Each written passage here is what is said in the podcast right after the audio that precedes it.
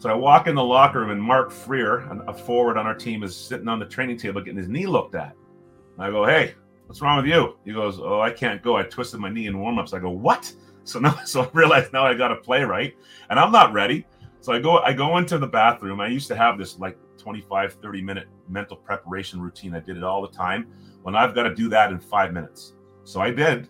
I sat there. I, did, I went. I went to did a, a, an abbreviated version of my of my mental prep routine. So I'm in my stall now, and Terry walks in. Hey, Graham, you're playing tonight. I said, Yeah, no kidding, Terry. Thanks a lot. So then I, I get out there for the first period. I, I get one shift the entire period, and I scored right. So I come back to the bench, and his jaw's like this. He's like, I go, I told you, and I sat down. So then, he, then the second period, he gives me another shift. I score again. Third period, I didn't get anything. So this went on for three games. I had five goals in three games, getting about three shifts a game, right? And uh, so we, so finally, he calls me to his office after the uh, the fifth game. He says, "I got to talk to you." Oh, sorry, the third game. I talked to you, and he says, "Um, you're making me look like an idiot." I, I go, I said, "Yeah, you look pretty stupid, man. I, am I'm, I'm getting three shifts a game, and I've got I've got five goals in three games. How's that feel?" And he, he looks at. I said, "You know what, Terry? Remember I told you I was going to get 20?" He goes, "Yeah." I said, "Well, listen, you should keep playing me the way you are right now, because I think I'm going to change my mind. I think I'm going to get 30 instead." And he looks. I said, "Yeah, I'm telling you, you're not going to stop me. I told you this weeks ago." That was Graham Townsend, former member of the New York Islanders, Ottawa Senators, and Boston Bruins, and you are listening to the Up My Hockey podcast with Jason Podollan. Just watch me now.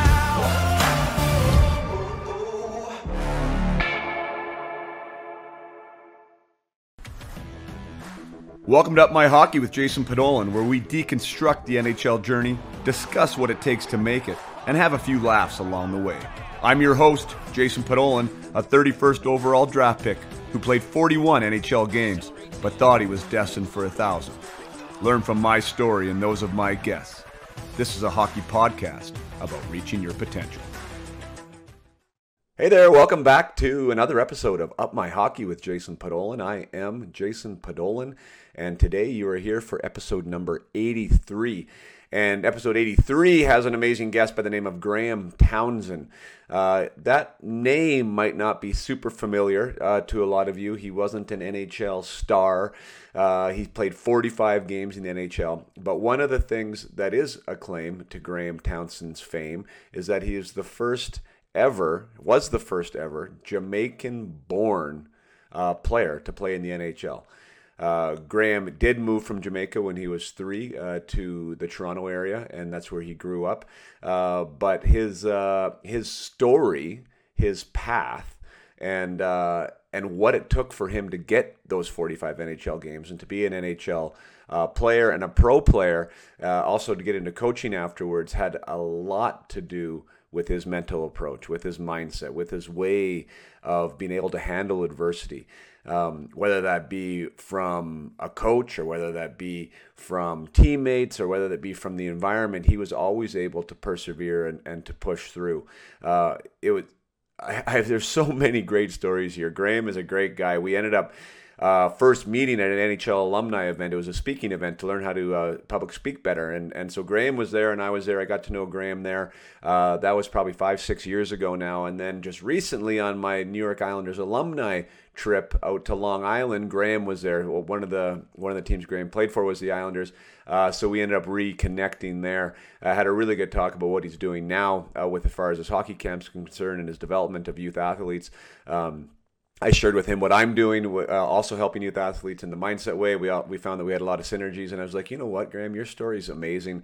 Uh, what you do now is amazing. Let's get you on the pod.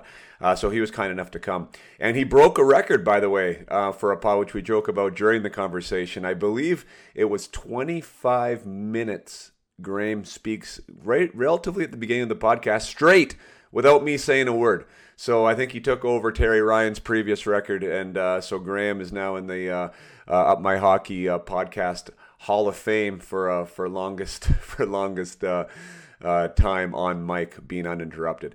Now he has tons of great stories. You're going to hear a lot of good ones. I love his I love his story about Boris, the one when he was an RPI uh, at this tournament. You will not believe what happened there at the hotel room situation.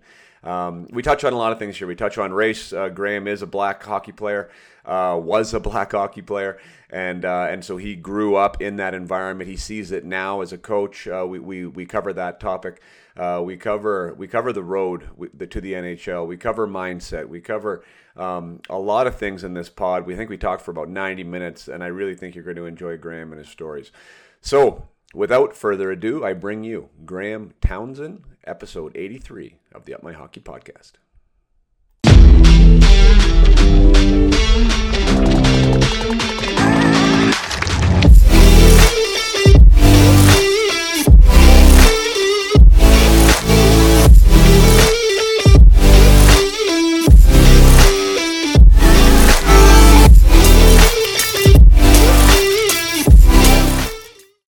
Right, Mr. Graham Townsend, welcome to the Up My Hockey podcast. Thanks a lot, Jason. Uh, thanks for having me. No worries, man. Uh, I'm glad we could figure it out. We we had a little bit of tr- trouble there with the uh, with the old phone, with the Android, but we're on a computer now, and uh, life is good. Yeah, I'm not a not a big computer guy, but uh, I'm glad my wife was able to help me figure this out. So it's, actually much better than being on a phone. So I'm looking forward to this. Fantastic. Uh, so I, had done the intro- introduction beforehand, um, but uh, just for a little bit of recap, uh, we go. We met originally uh, at the NHL alumni. Um, Jeepers, what was it called? Like speaking for success or something like that. That's right. Yeah, that's that's right. Yeah, yeah, yeah. Um, we we, we did a seminar or a, uh, a, training session down there on how to do public speaking and whatnot. So yeah, exactly. Right. So we, uh, which was fantastic. Actually, that was the first thing that I kind of I was involved with the uh, alumni. I wasn't really a registered member, and then I became that, and I saw that they had all these cool programs. And uh, and that was something that I, I definitely wanted to be uh, to be better at. So down I flew there. I think we were in where were we in Philadelphia? Yeah, just outside of Philly. Um, uh, actually, I think we were over in Delaware, wasn't it? Yeah, it very close to Philadelphia. Anyways, yeah. So we, we spent a couple days together, got to know you there, and then uh, we just got back from our alumni Islanders alumni trip and uh, and reconnected there again. And and I thought that your story, uh, well, you you have a great story. You know, I mean, and what you're doing now, and, and, and I mean, helping other people reach their dreams and goals, and you know, you're you're inspired to do that is really in line uh, with what I like to do. So I thought, geez, let's have a conversation about about your your past and your journey because that's what it's all about here in Up My Hockey. I know there's going to be lots of lessons for uh, for my audience. So once again, thanks for joining and um, and I really appreciate you you taking the time today. Well, hey, thanks for having me again. I, am looking forward to this. Um, yeah, I'm always always looking to try to uh, do what I can to to pay it forward, to give back to the game in my own way, and I was I was very. I mean, I look back on my life and I can't believe the um, great fortune that I had, and, the, and just just the people that came into my life, um, the coaches I had. I look, I, I hear the stories of a lot of the kids that play for me now, and hear about the, the coaches that they have, the horror shows that they have as coaches, and I I never had any of those experiences at all until I got to college. So I had I was I, I got through youth hockey um, completely unscathed, and uh, had just great, real great role models and uh, they all took me under their wing and treated me like their uh, like their own child. You know, because I was I was pretty much, for all intents and purposes, fatherless. My dad left when I was ten years old, and so it kind of left me to be the the quote unquote man of the house, and that was tough being a ten year old kid and having to having to shoulder that responsibility. I had two younger siblings, um, a younger brother who's two years younger than me, and my sister who's seven years younger. So it was it was really difficult. But um, these gentlemen uh, came into my life. Um, you know, I think of Mr. Earl Perry from Toronto. He he really did treat me like his own son, even though his son was on the team. Mr. Perry included me in a lot of lot of family events and things of that nature, and and just really made me feel comfortable and feel part of part of something bigger than myself. Right. Well, I mean, before we even get into you, because I, I mean, and I want to do that, but you already brought up a, a topic that's near and dear to me, which which is coaching. I know you're involved in it now, and uh, and we both feel quite strongly about you know how impactful that role can be. Uh, we've seen it firsthand. Now, I work with clients that are dealing, as you said, with in some have come across your path uh, with coaches or coaching situations or environments uh, that aren't maybe the best fit or or conducive to, to that individual player uh, being their best. Uh, how do you handle that in in in those situations? Meaning balancing the accountability that I feel there is accountability to the player in the relationship. You know that they have to go to bat and they have to find a way to figure it out. Um, and then also just being in a toxic environment. Like how do you how do you manage that with the people that you that come across your path? It's it's a it's it's really a balancing act, really. Honestly, like you, you know, the question is is, is, a, is a pertinent question. Um, I think I look at each each player as an individual, and I and I try to determine what what that individual wants out of hockey. I always ask my my players and all my students, you know, I ask them first what they want out of life. Um, so if hockey were to end right now, what would you want to be, type of thing. And then I then I ask the hockey question because honestly, I think that um, hockey is secondary for for me. Honestly, hockey has grew into something that I use as a means to an end when I was 14, I decided I wanted to get a scholarship because I, I, discovered that um, you could get a, a, scholarship and have your education paid for just because you could play hockey. And I thought that was amazing. So I decided to, to go for that. So I, I look for what they want first. And I often sit down with the parents. I want the parents involved um, because they're a big part of it, obviously. And so um, if, if the behavior doesn't match the goals, and I remind my students, and listen, you said you want to do this and this, if things have changed, let's let's just take another another path. Um, but either way, I don't care whether they want to play hockey or if they decide suddenly they want to be a pianist or whatever. I'd be willing to help them do that. You know, um, I had a kid one time, Jason. I remember this vividly. He um, was coming to my camp every summer. My camp's very it's an expensive camp. It's a big, big ask for parents. And I noticed that he was one day after dinner, he was just sort of sitting alone, looking sad. And then I went up and asked him what was going on, and then I asked him the big question because um, his his behavior at camp over the years didn't really match the um the level of the kids that was there. So I, I asked him if um if his parents were forcing him to come to my camp. Um, and I said, listen, I, I got your back. If that's if, if they're forcing you, I'll help you with this. I'll help you um get out of this. And he and I just said, um, or I said, or maybe hockey's not your thing. Maybe um you've got you've got something else you you have a passion for. And at the time, my sister was there. She's a filmmaker, and she was doing some video to put on my website for me. And I just threw it out there, said, Well, maybe you want to be a filmmaker like my sister. And all of a sudden his eyes lit up like this. And I said, Is that what you want to do? And he goes, Yeah, I love filmmaking. I said, Oh, no way. I said, Okay, well, I've got about five snippets of video from, collected from over the years. And I was looking, I've been looking for someone to edit these videos together with some really cool music so I could put it on my website. I said, if you do that for me, I'll give you, I'll give you 300 bucks. And two days later, he had the video produced uh, with the awesome music. and It was amazing.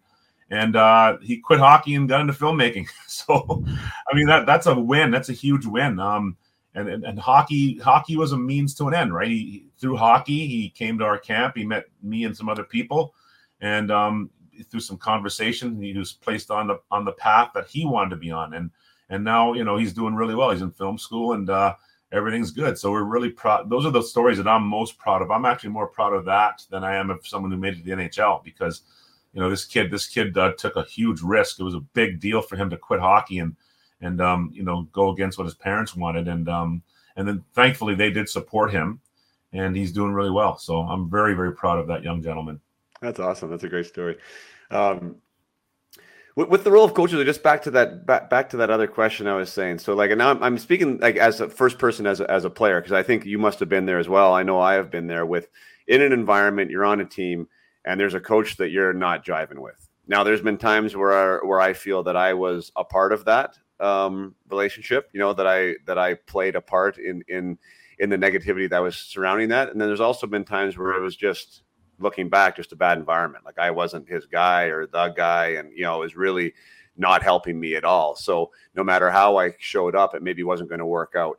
Uh, what like what do you have with that with those experiences and then when, when people come to me like that is one of the big issues for players is how to navigate these environments and do they quit and find somewhere else or do they try and navigate within you know so it, can you shed some light on that just maybe from a personal level or, or, or from a from a coaching standpoint now when you have players come through your door Absolutely. Um, I can think of, I can think of, um, for, for me, it was a, a long maturation process. Um, I can tell you first of all how it started and then how it how it ended. Okay, how I how I how I survived it. So I had these great guys coming up through my my youth hockey in Toronto, and then I get to junior hockey. I have a great junior coach, guy that really believed in me. And um, and actually, he was the first person, well, the second person, I, I should say, the second person who convinced me that I had the potential to be a professional because he played he played in the NHL a little bit, and um, and I remember when he told me that it, it meant the world to me to have his his name is Mike Dwyer, and uh, it meant the world to me to have Mike Dwyer tell me that I had NHL potential. That's when I started to really believe it. I was 19 years old.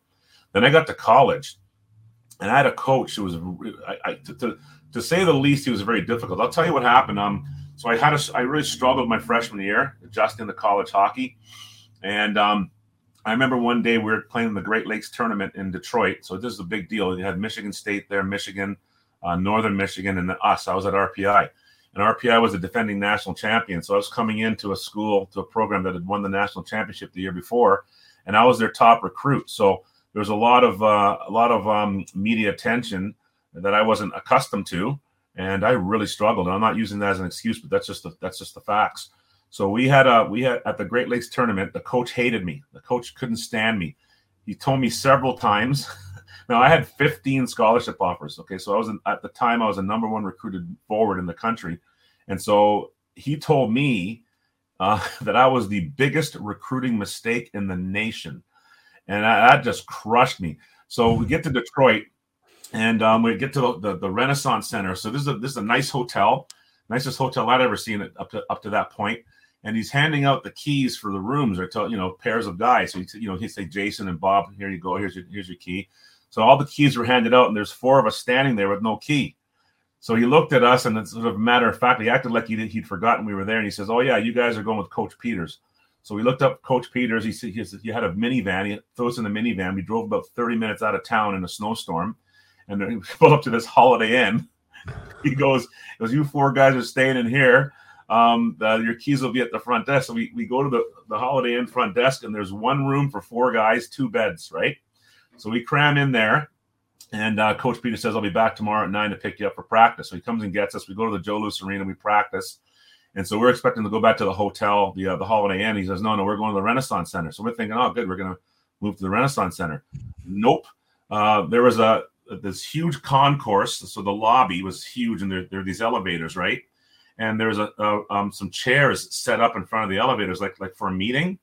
So there's all these rows of chairs, and then there's three separate chairs in the front of those rows, right in front of the elevators. And he told me and two other guys to sit there. So now we're sitting in the lobby of the Renaissance Center. You know, as you can imagine, there's other players from other teams going up and down the elevators and you know going about their day. And this coach is just ripping into the three of us. He's basically telling us we suck, we should quit hockey, we're not good enough to play at RPI, blah blah blah. And back then, you could actually transfer without having to sit out a year.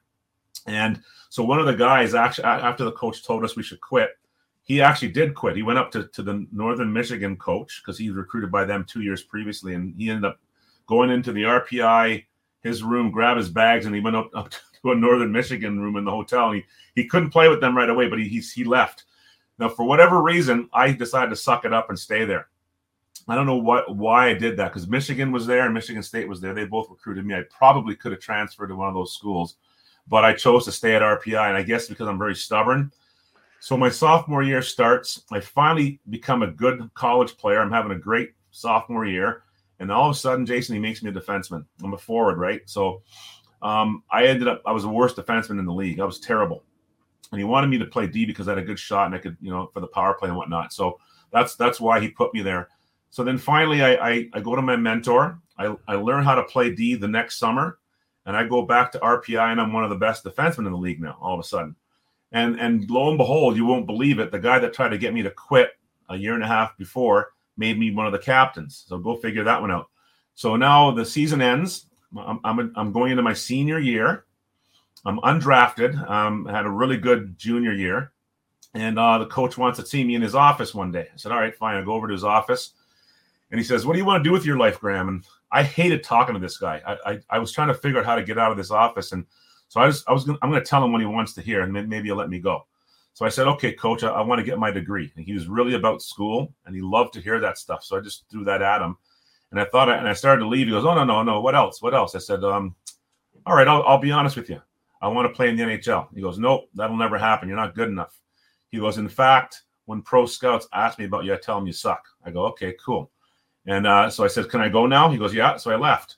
So I, am walking across the street and I'm bawling my eyes out. So I'm thinking, okay, the coach is telling everybody that I, that I suck at hockey, and how am I going to play pro if this coach is is, is uh, sandbagging me? So I called my dad, called my family, said, okay, I'm going to quit hockey. I'm going to go my senior year.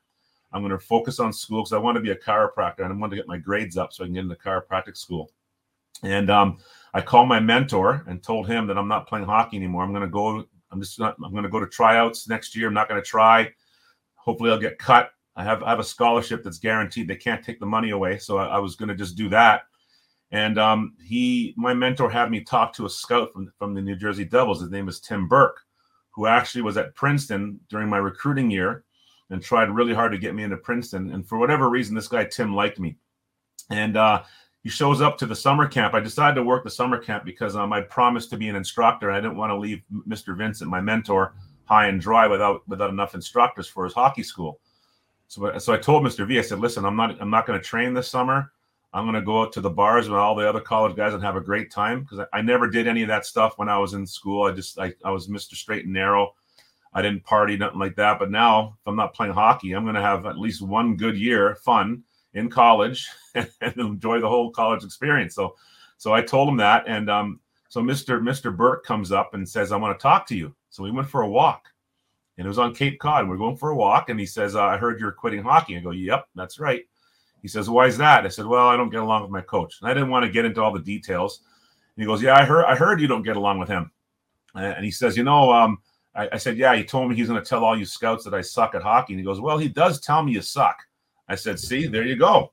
So why should I bother? I mean, if, if, if, he says, "Well, Graham, you don't you don't seem to understand the scouting process," I said, "Well, like, well, why don't you explain it to me?" He says, "We as scouts, we don't we don't respect a coach's opinion on a player." I said, "He goes, we we have eyes, we can see who's good and who's not. Um, I don't need your coach to tell me who can play hockey and who can't play hockey. I, I just want to know if you're a good person or not. If you're a good character guy, and your coach thinks you're a great character guy, and he says nothing but good things about you, he just doesn't think you can play." But uh, that's not going to affect your position next year. He says, he says, I guarantee you someone's going to, someone's going to sign you. I'll never forget that. And I said, he says, I guarantee he goes, there's no way all 21 NHL teams will pass you up. I said, okay. He goes, he goes, go back to school, have a good year, stay out of trouble because you have to play. If you don't play, then you're screwed. So I went back. I'm having a great senior year. And uh, wouldn't you know it, uh, we were playing Brown University. I scored the game winning goal. And um, so I so like what the way things worked at RPI didn't matter whether we won or lost the game, didn't make a difference if we played well or, or if we played poorly. He would sit there in the locker room and he'd go he'd go man for man and just tell you what he thought about your performance. We'd sit there for half an hour waiting for him to, to go through all 20 guys and tell him you sucked. You op- if a guy didn't play, you did a terrible job opening the gate tonight. You know, one guy tripped and you you suck at opening the gate. You know, he, I swear to God, he'd say these things. And so I, I come in after being interviewed because I got I got a star of the game or whatever, and um, I come in come in and he's in he's in his middle of his tirade. So this is my fourth year. I'm so used to this garbage. I just sat down in my stall, had all my gear on still, and I've got my hockey stick in my hand, and he's going around. I'm number 12. He starts with number one and works his way all the way around to the last guy. So he gets to me, number 12. And uh, I remember thinking to myself, you know, I just got the game winning goal. So I can't wait to hear what this jackass is going to say to me. So he looks at me and he, he, he hesitated because he was usually fired fired off his comments really quick, right? And all of a sudden he stops and looks at me and he says, Townsend, what I saw between you and Bruce Coles after you scored that goal made me sick to my stomach. Now, Bruce Coles is the other black kid on the team. He was my roommate. And by the way, the coach made him move in with me because Bruce was sort of a wayward guy and um, I was responsible for straightening Bruce out and, and you know bringing him into the fold type of thing, being a, you know right. take him under my wing. So yep. he told he told me to make he told me to move Bruce into my place, so I did.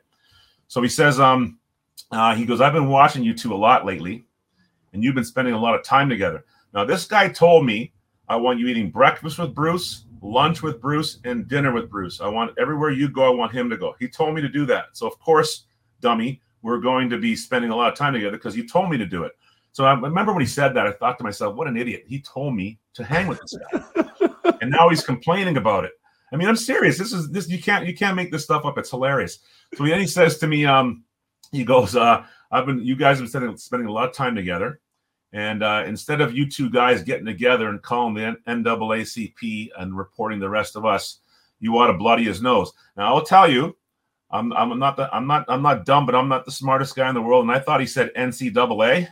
I'm thinking to myself, what the heck's the NCAA got to do with me hanging out with Bruce Coles? Like, and then I realized, oh no, he said the NAACP. Oh, oh, I get it. He's he's he's trying to he's trying to say the two black guys are forging a bond against the rest of the white kids. That's what he's trying to say.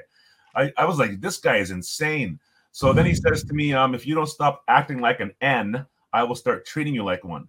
Now, now that that was a magic word for me. I'm a pretty nice guy until you say you call me that name, and um, or even insinuate or even use that word around me. It, it drives me crazy. So I remember, okay, Tim Burke's words: "Stay out of trouble."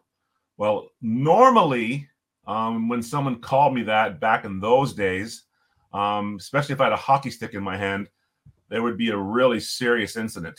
it would get extremely violent. And so I'm I got I have my stick in my hand, and my first thought was to go after this guy. And I thought then I heard Tim's words.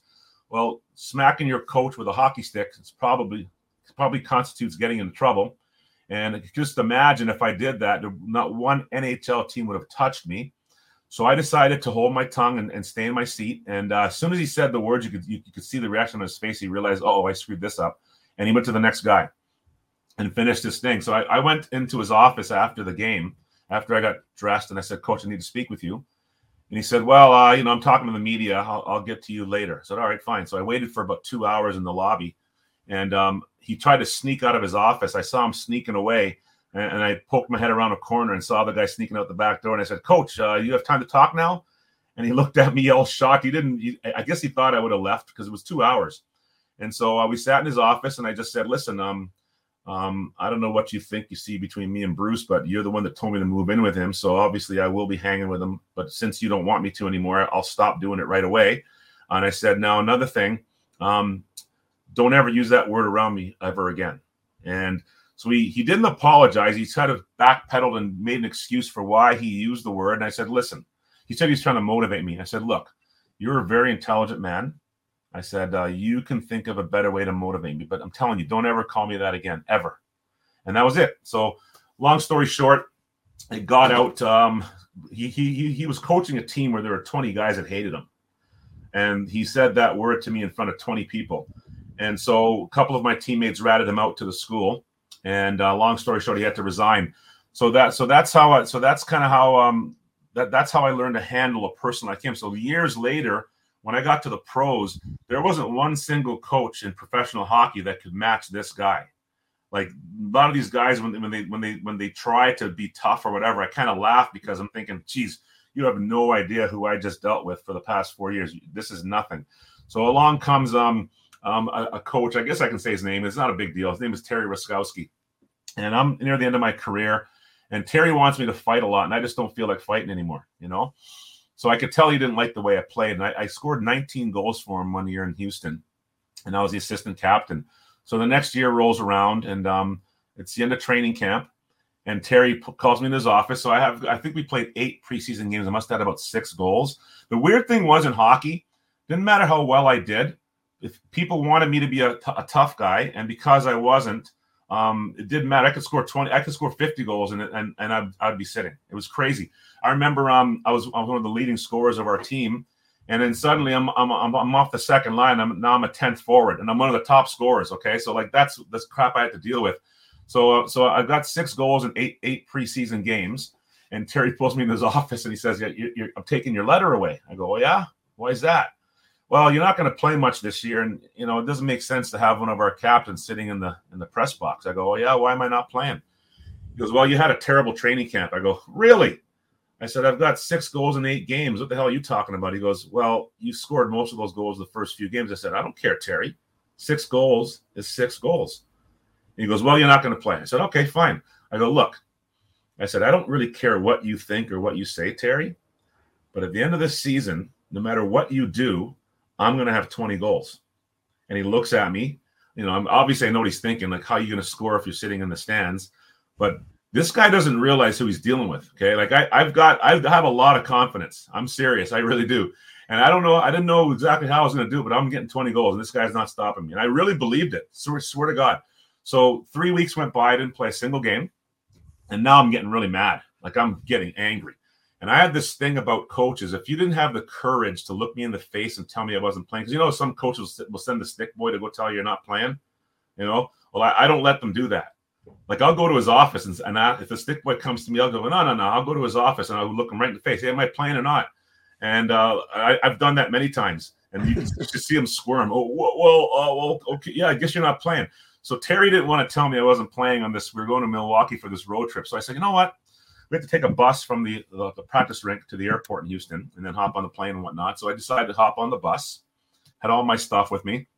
And I figured he's going to get on the bus. He's going to see me and then he'll grow a pair and say, "Okay, you're not playing." I get off the because I didn't want to go to Milwaukee if I'm not playing. I don't. I didn't want to go on the road trip. I had a pool in my backyard, and it's Houston, Texas. I'd rather be in the pool with a beer, maybe listen to the game on the radio or something. But anyway, I get on the bus, and he looks at me, and you can see that he, his, he goes blank. He realizes, "Oh shoot, I forgot to tell him," and he didn't tell me. So I'm sitting there going, like I waved to him too, like this, and he didn't do anything. so I'm thinking, is this is this jerk going to make me drive 45 minutes to the airport, then take a taxi back home? Because if that happens, I'm not going to be happy. So I get up to the airport, and he still hasn't said a word to me. The trainer's handing out the per diem envelopes, which are already pre-sorted. So obviously mine's not going to be there because I wasn't supposed to be on the road trip. And I said, Jerry, my money won't be there. You need to take that team's credit card over there and see that ATM. Go get me a hundred bucks. Let's go. Chop chop. So he gives me a hundred bucks. and now he's handing out the boarding passes because we flew commercial, right? I said, Jerry, go get me a ticket, man. So he goes, that's the trainer. He goes and gets me a ticket. So we get to Milwaukee finally. The power's out in the city. There's a big windstorm. There's no power, so we can't even have a pregame meal because the hotel is everything's everything's out. So I'm not playing anyway. So I don't I don't care about my pregame meal. I grabbed a, a turkey sandwich or something. So now we got to walk up the walk up the stairs to get to our rooms because the elevators aren't working because of the power. So that so imagine it's a pitch black staircase and there's 20, 20 guys walking up the staircase. I think Terry was somewhere in on the staircase too. And I'm just cursing and I'm just losing my mind. I can't believe I'm here. I gotta come to I'm, I'm just just the worst worst attitude you've ever seen in your life. Finally get into the room. I'm rooming with the captain, Curtis Hunt. And I'm just I'm just griping the whole time. I can't believe this a-hole's making me come. So finally Hunt Hunts goes, listen, Towner, will you quit your bitching, please? He goes, just go, just get dressed for, for warm up and just get ready to play, just in case. So I said, yeah, okay, time to be professional now. Okay, you're right. So I, I decided to calm down and I get to the rink. I'm warming up. Back in those days, it was a 20 minute warm up. I used to take the entire 20 minutes to get prepared, but since I'm not playing, I decided to bugger off at, at, at the 10 minute mark. And I'm still bitter. So I walk in the locker room, and Mark Freer, a forward on our team, is sitting on the training table getting his knee looked at. And I go, hey, what's wrong with you? He goes, oh, I can't go. I twisted my knee in warmups. I go, what? So now, so I realize now I got to play right, and I'm not ready. So I go, I go into the bathroom. I used to have this like 25, 30 minute mental preparation routine. I did it all the time. When I've got to do that in five minutes. So I did. I sat there. I, did, I went. I went to did a, a, an abbreviated version of my of my mental prep routine. So I'm in my stall now, and Terry walks in. Hey, Graham, you're playing. I said, Yeah, no kidding, Terry. Thanks a lot. So then I, I get out there for the first period. I, I get one shift the entire period and I scored, right? So I come back to the bench and his jaw's like this. He's like, I go, I told you. And I sat down. So then, he, then the second period, he gives me another shift. I score again. Third period, I didn't get anything. So this went on for three games. I had five goals in three games, getting about three shifts a game, right? And uh, so we, so finally he calls me to his office after the uh, the fifth game. He says, "I got to talk to you." Oh, sorry, the third game. I talked to you, and he says, "Um, you're making me look like an idiot. I, I go, you, I said, yeah, you look pretty stupid, man. I, am I'm, I'm getting three shifts a game, and I've got I've got five goals in three games. How's that feel? And he, he looks at. I said, you know what, Terry? Remember I told you I was going to get 20? He goes, yeah. I said, well, listen, you should keep playing me the way you are right now, because I think I'm going to change my mind. I think I'm going to get 30 instead. And he looks. I said, yeah, I'm telling you, you're not going to stop me. I told you this weeks ago. And so, so you know, luckily he got fired later on, right? Not too long after that. So Dave Tippett took over as the head coach. And so the last game of the year, um, in the third period, last game of the season, I'm in the upper slot. Puck's coming to me, but it's kind of rolling. So I get some wood on it, not much, but the thing you could you could actually sit there. It was going in, it was going towards the net so slow. It was one of those little flippers, you know, Cooper Black, Cooper Black, and and I'm watching the puck going going to the top corner, and I'm laughing because I, I could have had a coffee, a beer, and a sandwich. It took so long to get to the net. And I'm, I said to myself, "Holy smokes, man! I'm to get my 21st goal, Terry." I remember when, when it went in, I gave the I gave the sky the middle finger 21 just for you, big guy. And so it, was, it made me laugh because, um, you know, I, I told this guy I was going to score 20 and um, he didn't believe me. But that's how I handle guys like that. You, you have to go in there with a ton of confidence. Um, you can't let them shake you. And I, I, I guess the confidence comes for me. Like I, I knew I was going to get 20 goals. Like you could not convince me it wasn't going to happen. Even if I only had three or four shifts a game, and then then I'll score. I'll score every game. I'm I swear to God, I don't know why I think that way. I just do. And um, it seems to work. My first coaching job, I can't believe this worked. Um, I had no experience coaching. Like I really can't believe this worked. I, I gotta, I gotta be honest. I'm, I'm, I'm, I'm amazed that this one worked because, because, because when you're when you're playing hockey, like I believe that when I'm playing hockey, and if I want to score a goal, I don't believe you can stop me if I really want to do it because it's it's all up to me, right? It's what I do, and I can I can I can directly affect whether I score or not just through my effort. But coaching's different. I've, I've, I've got a, I've, there's 20 people involved in this thing and I can't control their actions. You know what I mean? So like one, one or two guys don't feel like playing, we're not going to win. So I, I, I, went into the uh, interview and I was really well prepared. Dave Tippett actually gave me a lot of great advice on how to prepare for an interview. So I, I, had, a, I had a great presentation set up. But I think I have ADHD or something. I really do. I think I got some some issues because I get bored really fast so I'm sitting there with the two owners and the general manager. I'm going through my presentation, and about halfway through, and I got bored, and I stopped. I turned off the projector, and I sat down. And I said, "Hey," I go, "I just I cannot believe I did this." So Dave told me to get as much information on the team as possible prior to going. He says, when, when you ask questions, you have to know what the answers are going to be. All right. So I knew a couple things about this team that were really important. Number one, the owners had owned the team for four years. They've made the playoffs every year. Number two, they'd never won a playoff round. And because of that, the owners are extremely angry. And that's why they fired the previous coach. So I knew all this. So I sat down, turned off the projector. Said, All right, guys, listen, you've seen, you've, you've interviewed 50 guys. You've seen all this garbage, okay? Salary structure, you know, community, blah, blah, blah. You don't, you've seen this a hundred times. So listen, let's just forget about it. Um, I understand you guys have owned the team for four years. They go, Yeah, that's right. This is down in Macon, Georgia, by the way. And I said, okay, so and you've made the playoffs every year, correct? Yes. I said, okay. Um, and you haven't, you've never won a playoff round, eh? No, we haven't. I said, man, that must really get you guys upset. You must be pissed about that. And they go, yeah, absolutely. Yeah, we are actually. I said, all right, listen, if you hire me, I guarantee you that we will win at least one playoff round. And they looked at each other and like they looked like they were angry. And they said, okay, this they, they ended the meeting right there. so I left. So I'm walking back to the hotel going, oh man, you sure put your foot in your mouth this time, you idiot. You screwed this up. So I get to the hotel, it's about a 20 minute walk, and the little light on the on the phone is on. So I got the message, and it was the general manager asked me to come back to the rink. So I went back to the rink and I sat down in the office again. They said, okay, we'd like to we'd like to offer you the head coaching position here. I said, okay, great, thanks. I shook their hands and they said, do you know why we offer you the job? And I said, nope, not a clue. because I didn't. They said, "Well, you're the only one that had the had the the the, the, the guts to predict or to guarantee a playoff victory, and we expect you to deliver." I said, "Okay, great." Got up and I left. So I went back to the hotel. I called my wife, first person I called. I said, "Honey, I've got some good news and bad news." She goes, "Oh, well, well, well." She goes, "Well, well, what's the what's the good news?" I said, "Well, I got the job." And she's oh, she's crying. She's so, oh, I'm so proud of you. Oh, this is great. Oh, great your first job. Blah blah blah. And she goes, Well, what's the bad news then? I said, Well, I told these guys I was going to win the first round. I have no idea how to do that, so, which was true. I didn't know what I, I, didn't know what I was doing. So I get in there, I have an up and down season, you know, and, and I made I made a couple of good trades at the end of the year that really turned the team around. And so we we make playoffs, but we're going to play the best team in the league, and they were the best team. They were they were like the Florida Panthers of the of the league. That they were they led by that much, just ridiculous. We played them twelve times that year I think we beat them twice in a shootout.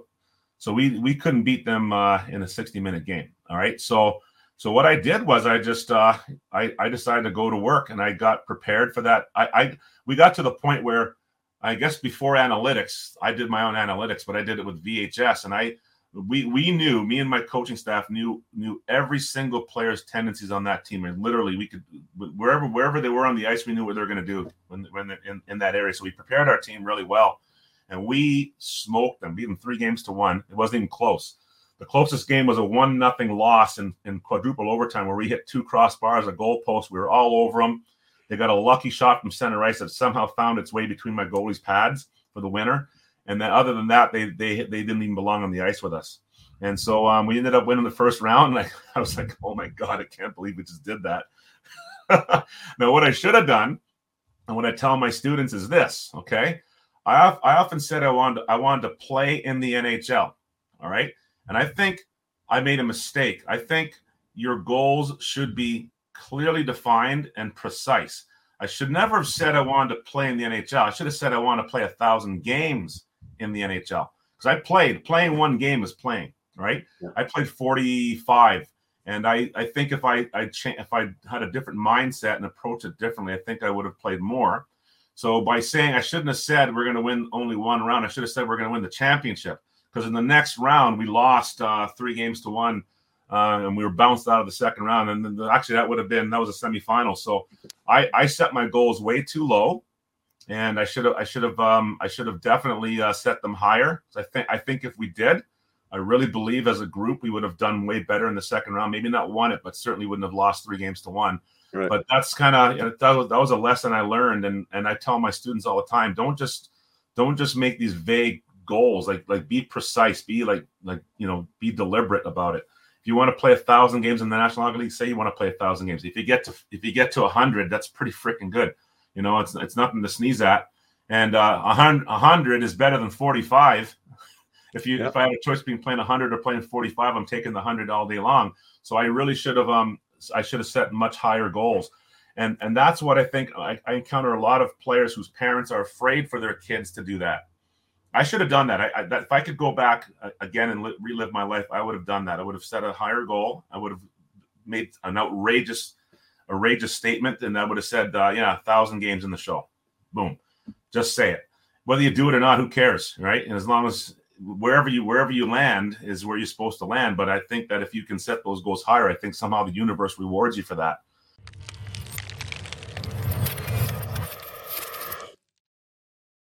Want to take a short break here to celebrate Graham Townshend and uh, and talk about what he's doing out there in Maine.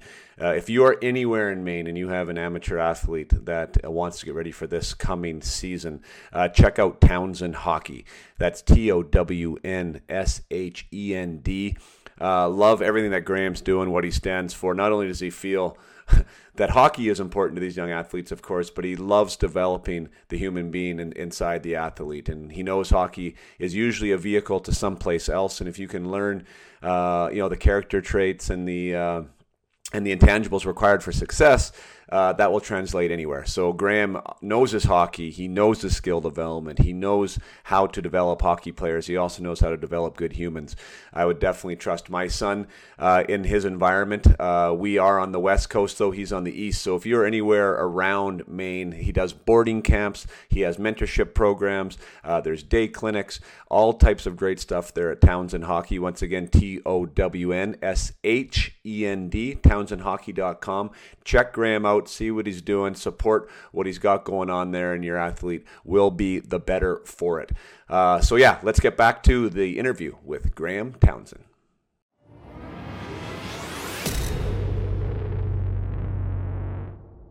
and so that so that's kind of how I I guess um I guess that's where it all comes from for me is uh is is believing in myself believing that um if I'm willing to work at something that the universe or God will will reward me for it and um and that's kind of how I base everything I do now. Is I set I set really lofty goals, outrageous, stupid goals, and um, I'm not afraid to uh, to to just come close. Um, I'm not afraid. I, I, don't view it as a failure. You know, I got to tell you something, Jason. Um, I, I, I learned a lot of that from someone that I, that I that I started out not liking.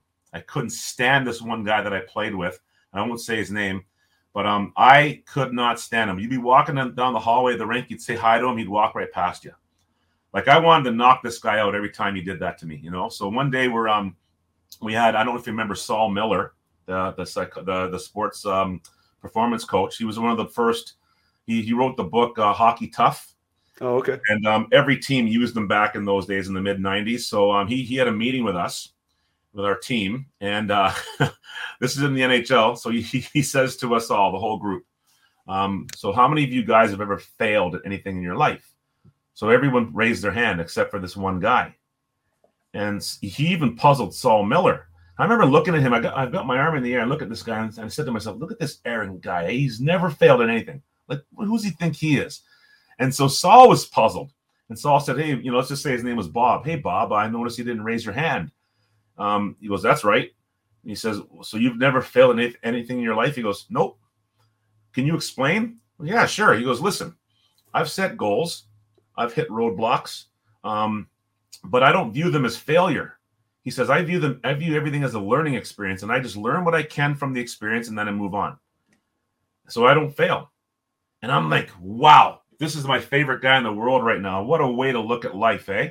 Like it's not failure, it's learning experiences. You know, you set a goal, you don't achieve it. Okay, what did I do wrong? All right, fix it. And then you, you nail it the next time. I'm like, oh my God. So I started, I, I, I instantly adopted that philosophy and I stopped, I stopped admitting to failure.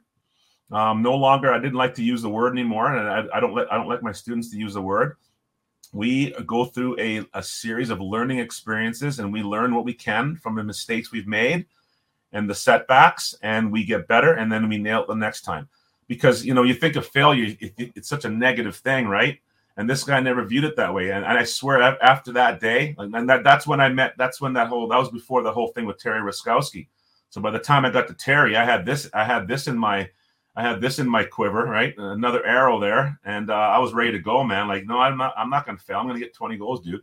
And right. that's because I met that guy, and I'll never forget that. And that changed my life. Um, and, and I've, I've I've maintained that philosophy ever since. That was like 1994, I think it was, and uh, haven't looked back since. So yeah, that was really really important. That was an important meeting, and uh, man, thank God I was I was in that place at that time because uh, who knows what what my life would have looked like if I didn't learn that. Do you know? Um, do you know a guy by the name of Terry Ryan? He's around my age. Ever? I know the name. I know yeah. the name. Yeah, I don't. I, I, think I might have even played against him. He was a first rounder to Montreal, and he fought Ty Domi a couple times. He's from Newfoundland, and anyways, he's a he's a good he's a buddy of mine. I've been on his podcast. Anyways, he likes to he likes to talk, and and he uh, he held the previous record for longest story time and you just took I over. I, I love it. I love it. That was like 20 minutes, man. I didn't even ask a question. I enjoyed every second of it, but that was perfect. I think that's hilarious, man. I, I, I tell a lot of stories. Um, you know, I come from a family of storytellers, but yeah, so. Okay, well, I'm going to break down because there was there was so much there was so much there in that last like 20 25 minutes that, that I want to talk about. One, I didn't get a chance to interject. They put you in a different hotel than the other teammates. Yeah, yeah, they That's did. Phenomenal. Can you imagine if that would happen in this in today's day and age? Who knows? I mean, I don't. Yeah, I, I, I couldn't imagine it. And of course, yeah. I mean, like, what a premeditated thing to do, like to make you feel inferior, right? Oh. Like you have to go out of your way to do that. Oh yeah, yeah, yeah. You're right. He, he had he um. You're right, and everything he did was calculated for sure. Um, oh my God, yeah, you think about everything he did, and at the time, I just I just remember feeling sorry for myself. right. but you know what it. I mean? But, but that's the thing. Bad. Like, I, am not saying that should have happened or, or, it was good that it happened. Like, I definitely wouldn't say that. But like those those types of things, like you, you already mentioned the word failure, uh, like the adversity, right, and like the like the toughness or whatever you want to use there for you to show up again. Yeah. You know, yeah. for you not to leave, for you to say, no, this is too important for me, or whatever it was that you went through, like that really galvanizes you and who you are and what you want to do. Right. And, um, and, and I think today's generation just they, they don't see adversity that way, or they don't want to see it that way, and they want to yeah. leave. You know, which kind of like was the original question that I asked you is like, what do you do in these situations where adversity strikes now? Like players want to run. Yeah. I mean, you were in a yeah. different hotel than your teammates in D1 college yeah. Right. Oh, like yeah. what a great opportunity to say, you know what, this isn't for me. I'm out of here. You know, one of our and one of our guys did that. He actually left. Right. You know, I just um I, I just wasn't raised to accept quitting. You know what I mean? Yeah. Like I just can't quit, no matter what. And then, it, listen, that situation for four years was literally four years of hell. It was really bad. Um, and I'll tell you, like some people say, might say that you, you know I should have quit, but um, I had I had a really serious um, mental issue after leaving that school. Um, so so I had a there was a senior at RPI, and this guy had a hair across his butt for us freshmen. He didn't like us, especially me. So so another story, and this is why like like I like see I, I grew up I grew up in Ontario housing. I grew up in what, what's known as the projects in Canada. And I'm not trying to say it's like it's like growing up in the projects in Chicago. It's nothing like that at all. Canadian housing projects are not the same as say, you know, Southside Chicago or Brooklyn or something like that. But it's still tough by Canadian standards. Okay, and if you don't stick up for yourself, and you and you have to, and, and it has to be. I hate to say it, but in, in my neighborhood, it is always it is always violent. Okay, when when someone did something to you, if you didn't respond in a severe and swift manner, I'm telling you, the whole neighborhood's going to pick on you and torment you the rest of your life, and you will be miserable. So you have to you have to make a stand, and it has to be shock and awe. Like I'm not saying going to going to you know take someone's life, but you have to be willing to go pretty darn far.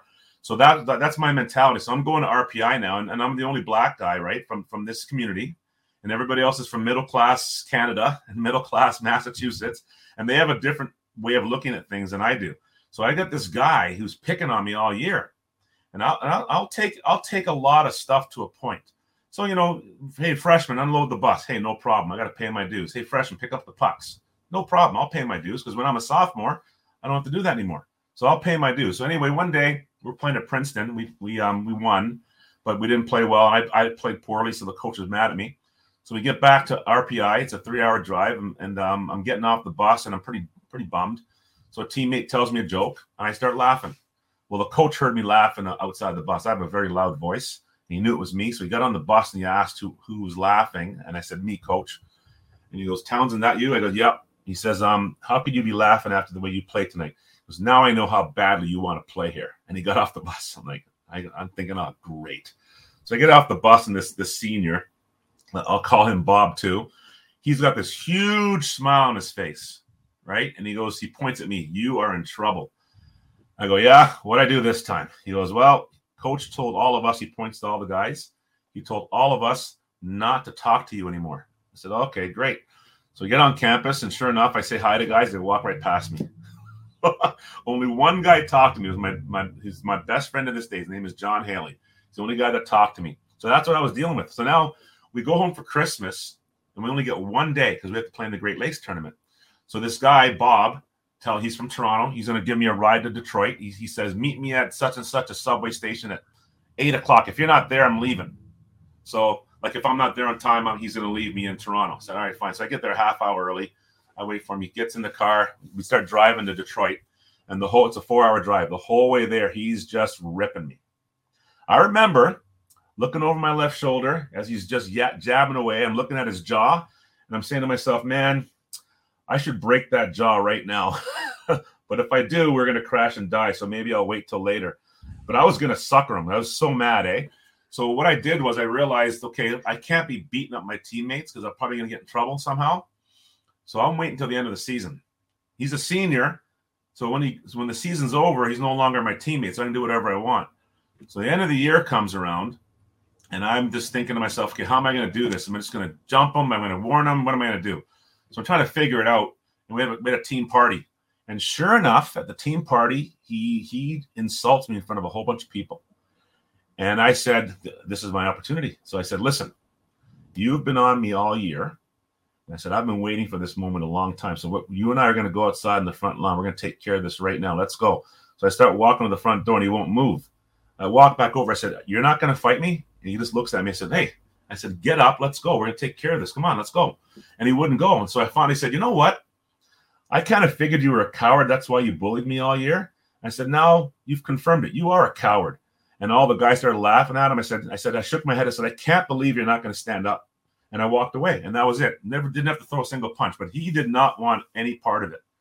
And um, so that's kind of how I learned to handle things at that school. And that's why I think I survived because um I had that mentality. I, I just uh, wouldn't let anyone pick on me. Um, even the coach, like you know, you don't think I can play here? Yeah, I'll show you. And but he wasn't trying to get me to um he wasn't using re- reverse psychology. He really wanted my scholarship back. He thought I was a terrible player and wanted my wanted, wanted money back. right. And, and um so there's no way he's getting it. I'm gonna prove you wrong. And then sure enough, two years later, I'm the captain of the team. How about that, eh? It's pretty yeah. funny. But yeah, so that's how I got through it. And um um it, it's uh just just just quitting is not an option. It just isn't an option. No matter I had what. um I've told it on this podcast once or twice, but uh, my draft year was a, kind of a similar story where, where I had a, a coach, and I'm still not sure. I would love to talk to him to this, like have a sit down with him at this point. But he was 16, 17 years old, right? He was an old school uh, coach by even that, by even in that generation in the 90s, he was old school. Brian Maxwell was his name. He was a first round. I know him. Himself. Yeah, he was a first round himself to the Kings, and he was a hell of a coach. Like I, to this, you know, anyone ever asked me about him, I, I learned more from him about the game than probably anyone else I ever played for.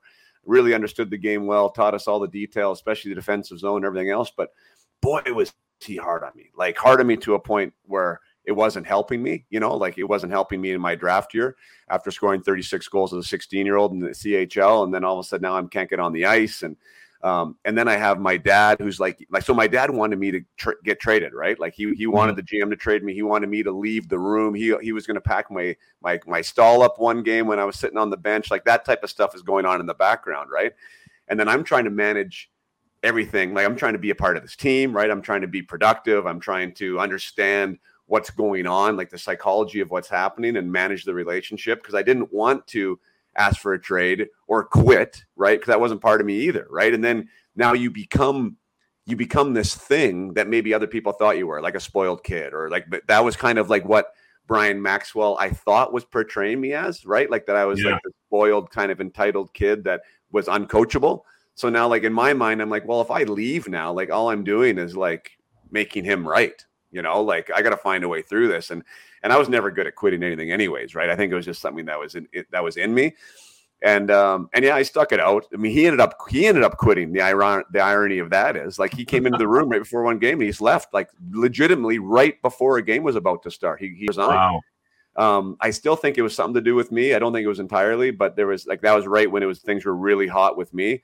Um, so anyways and then, then the draft year finished and i ended up I, mean, I did slide a ton. I was supposed to be top 10 i ended up going 31st overall. I mean but i'm still like that moment in time and i'm sure you've you mean you relate a ton of stories now where you mean you've you've had to have that galvanizing inner moment. Like for me i'm really proud of how i handled that year. You mean it didn't help me maybe professionally let's say right? It didn't help me from a draft standpoint and maybe if i did get traded and and got first line minutes somewhere else it probably would have helped me from a draft standpoint but just standing in that fire you know like standing inside that fire and like and not going away and and not getting pushed around and like and doing it on my terms i'm i'm still to this day proud of that you know and uh and i think that that there is some resolve there that you find you know and and for sure it's helped me outside of hockey. It helped me after in hockey when you meet somebody else or you're in a new situation or whatever right? You you build this kind of fortitude that you wouldn't have otherwise. So uh, it's interesting man like those those scenarios that come up right is it's how we do it and um, sometimes when I'm working with my players now, right, like having that, you've used the word mentor a lot already, like having that mentor or that coach or that someone that can help you find your own way through that, you know, can be yeah. super, super helpful, you know, and that's, that's one of the things that I really try is empower these young athletes to, to not go away, you know, like to, to not go away, find a way through where, where they feel like they're in control of the situation. I really think that helps, um, not only in the hockey aspect, but also, you know, later on, but, uh, uh, I wanted to ask you the other thing. Well, just about about you about you getting out of that RPI. Well, first of all, I guess we have to unpack that N word because I mean it is relevant right now. I know the NHL is doing a ton with it now to increase you know diversity and acceptance and and everything that's happening uh, in that day and age. Like if I got my mind, if I got my years right, it must have been around 88, 89. Um, I'm almost impressed by the school that like them knowing about that that caused his resignation. That was kind of back in the dark ages where I thought that that maybe wouldn't have that type of uh, a reaction to that. Well, definitely. Um, you know, let, let me let me let me first say that I I don't believe that the coach was a racist. I really don't. I yeah. just think he um and because I had another teammate that that called me that name one time too, and I'm not necessarily sure that that guy was a racist. Um, just because he used a word, I don't think necessarily means you are. Um, he could have called me if he was a racist. Naming a black person as your captain is one of the dumbest things you can do. That's yeah. the most anti-racist thing I think you could do. That's just my opinion. So I just think he made a really stupid mistake. And um, regardless of whether it's a mistake or not, it still angered me. And I felt that I took care of it to my satisfaction. I put him on notice because use it. I, I, didn't tell him what was going to happen if he used it against me, if he used the word again. But it wasn't going to be me going to the school. It was going to be me going after him. Like yeah. I would have definitely gone after him physically if he called me that again. And I'm just tell I was just telling him you're going to be in serious trouble if you ever use that word around me again. That's what I meant by it. There's no way I was going to go and tell on him because I've always again I grew up in an, in an environment where you you did you, you took care of yourself. You didn't. uh I didn't go. I didn't go. I didn't seek anybody else's assistance in helping me with anything. In, in, as a kid, I did it myself. If I had a problem with somebody, then I didn't go tell my mom about it. I just went and took care of it myself. That's just how we learned to do things in our neighborhood. Again, going for going and telling on somebody was the worst thing you could do in my neighborhood. Um, you know, we called those people those people rats, and um, you didn't want to be a rat in my neighborhood because, again, like I said, socially you'd be done forever. And yeah. um and there's no there's no coming back from this so yeah. So yeah the school the school did the right thing. He did he did need to leave for sure. Um and the school did show some support and i respect that but um the community itself man it, it that that hasn't changed. Um the community the community itself blames me for him leaving. Like there are still people there to this day that blame me for that. And i'm and I, I'm first of all, I'm not the one that told on him. In fact, when I when I was I was doing an independent study with a professor at the school, and um, in fact, she she just recently found me on Facebook about four months ago and apologized to me for this because because what she did was wrong. So I was doing an independent study, and one of my teammates was doing the same thing, doing this independent study with her, and he he told her about this. So I, so the way this works is I, would write a paper, I'd take it to her, she'd she'd grade it, I'd make corrections, and then I'd just get an A. Right? That's independent studies are very easy in college. So so anyway, I'm getting my papers graded, and then all of a sudden she stops in the middle of reading them, and she said, "I got to ask you a question." I said, "Okay, go ahead." And she asked me the question, and she went and she recited word for word what he said to me, as though she was sitting right beside me. I, I was I was blown away because she got it perfectly accurate. And I just and she, I just looked at her. I said, "Hey, who told you that?" She says, "Well, is it true?" I said, "I I want to know who told you." she says, one of your teammates. I said, well, let me tell you something. What happens in the locker room stays in the locker room. Um, I took care of it already. I don't need anybody, anybody's assistance. We're, we're good. She says, well, you should report this. I said, nope, not going to happen. Um, it's over. It was like two weeks before. It was two weeks before this this meeting with her. I said, it's over. We're done. And she says, no, you should you should at least report it and have it put onto his employee file. It's something that doesn't get never never gets revealed until he's looking for another job or something like that. I said, no, I'm not doing that. I said, look, I just want to get my degree sign an NHL deal, and get the hell out of this place. I said, you guys will never see me again. Okay, I just want to just want to go. Let just leave me alone. And she she couldn't let it let it sit, so she went and told on him. And that's when it got out, and that's when everything went crazy and ruined our whole season. Our season went right down the tubes after that. And uh, it, and, and so she actually, and then then of course I'm thrown in the fire because now everyone knows about it, so the media gets a hold of it, and suddenly I'm a, I'm on TV, I'm being interviewed all over the place, and I'm trying to duck out of town and make sure. You know, I, I went to Florida with my mentor. Some newspaper reporter found me down there in the hotel we're staying in. It was it was a nightmare, and so she she uh, she shouldn't have done that. She should have respected my wishes and uh, kept me out of all that, you know, because it was really it wasn't the right time, and I, I didn't want it. And so, but but but four months ago, she actually apologized, and I said, you know what? I said thank you, appreciate that It's better late than never. so she right. did the right thing. She finally made up. She made up for it. You know. What uh, in doing the the brief bit of uh, you know investigation I did uh, about you, you were the first player from Jamaica to ever play in the NHL. Yeah, yeah. Player. I used to joke about that all the time. You know, um, I, I wasn't good enough to play for Team Canada, so I, f- I figured, oh, maybe I start Team Jamaica, and I could. I'd be on the power play, kill the penalties. I'd be the stick boy, and coach and everything else. So yeah, I always joked about it. And then sure enough, uh, someone started a, a Jamaican a hockey program that I, I, was involved with for a brief moment. But uh, yeah, first Jamaican born player. I was born in Jamaica, moved to Toronto when I was three. When you were three, my, I was going. My brother was a year old, Yeah. And uh, so yeah, so technically, um, I am the first Jamaican. Well, I am the first Jamaican-born NHL player. So yeah. gotcha. Yeah, that's pretty cool. Like what a what a what an amazing uh, you know little little accolade to have there. But how how was that? You mean that experience being being a Jamaican Canadian in Canada playing hockey?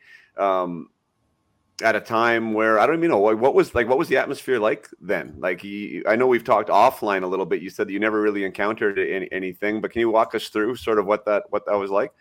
It was great. I I loved I, I loved where I lived. I grew up in the Pape and Danforth area. We first moved to first moved to, to Pape and Danforth For anyone that knows anything about Toronto. It's a it's a highly ethnic community there there are a lot of people from everywhere you name it man we had we had people from Greece had Italians we had we had Portuguese, we had Asian people, we had everybody. We had, it, was, it was awesome. It was literally a melting pot of, of, of 50 different cultures. And I had friends like you, you would never know. Like kid, kids don't learn racism from like not from this. They learn it from from parents and from from adults and whatnot. But we didn't know we were different. We are just a bunch of kids playing hockey together, and we loved it. So so no one no one ever um I I can't remember anyone ever crossing a line because in my group of friends, there was white kids, black kids. We had another kid who was Portuguese. Um, we had an Asian, another Asian kid. So we all just kind of like just hung out together, and, and there was never a problem. It wasn't until um I actually, actually didn't encounter anything really that all that terrible until I got to college, and um and, and I got to tell you, I'll, tell you, I'm gonna get get a lot of hell for this, but the the the negativity I got, other than my coach and and that one one teammate, came from the other uh, minority students. I don't think they liked the fact that I played hockey. I'm just I'm just speculating because I got treated. I got the cold shoulder from everybody, and that wasn't until this thing happened with my coach. So so Bruce Coles and I are sitting in the cafeteria by ourselves because my teammates, to their in their defense, they were afraid to show any support because they didn't know if the coach came back and you showed some support to me and Bruce I'm telling you, this guy's gonna he's gonna crucify you. You're not gonna play. And so my teammates were afraid to hang out with us. And I and to the, like I had no problem. I, I totally understood why they did it because I probably would have done the same thing. So Bruce and I are sitting in the cafeteria in the corner because we didn't want to be seen, and we're sipping soup, you know. And and the, and the guy that was running the minority student council walked up to us. And this guy for four years had never said a word to me. I'd seen him at frat parties and everything, said hi, just blew me off. Like honestly, just really disrespectful. So all of a sudden he comes up and says, "Listen, um, I want you to know that the uh, Minority Student Council, uh, we are offended by what your coach said, and we'd like you guys to come down with us and march on the president's president's office." And I looked at this guy. I said, "Listen, dude, I've been here for four years, and this is the first time you've ever talked to me. Okay, I, I've said I've said hello to you many times." On campus in classes and you just gave me the cold shoulder. Now suddenly you want to be my best friend and have me march on the presidents. I go, listen, you go march yourself. Me and Bruce are eating our soup. Like, get out of here. So we finished our soup. Like, you know, I don't want you guys want to use me for his for his cause. You know what I'm saying? Like he didn't care about me. So so that so that that was the first time I ever really felt black, I guess. You know, like and I know those students didn't like me playing hockey. I, am pretty darn sure of it because it's considered yeah. a white man's game, I suppose. But um, um, that was it. And then, of course, um, really not much in the pros. I got called the N word a couple times, but again, I don't think it was motivated by necessarily by racism. I think guys were trying to piss me off, and um, that's one good way to do it for sure. So I I became best friends with one of the guys that, that called me that name. So um, I just never really had the issues that these kids are having today. Um, I certainly didn't experience anything like that from a coach after college. The coaches I had were great. I had Rick Bowness, I had Mike Milbury, um, you know, Don McAdam. I had some great coaches. Even Terry was a good coach. I liked playing for Terry. Um, Dave Tippett was probably the best coach I ever had. And um, yeah, so I, I I had no problems whatsoever. And if I did, maybe I'm just oblivious to it. Maybe I just right. don't let maybe I don't let things get to me. I have no idea. But I, I don't I didn't feel like I, I, I didn't experience anything that these kids today are experiencing. And, and what they're going through today is real. It's it's really bad. And um, shame on all those parents who allow their children to behave that way. But that's that. It's I have a lot of kids that I, I work with, and and it's horrible what they're going through right now. Do you think it's, it's, worse now? You think? Than, oh yeah, than before. Way worse. It's it's it's um it's like I think I, am not saying that there are no racist people in the in, in back in the 80s. I just think they were ashamed to be to to express themselves I think that's what it was. I think they, they, they were underground. Now they're not ashamed. They're proud of it. They just come out and say it.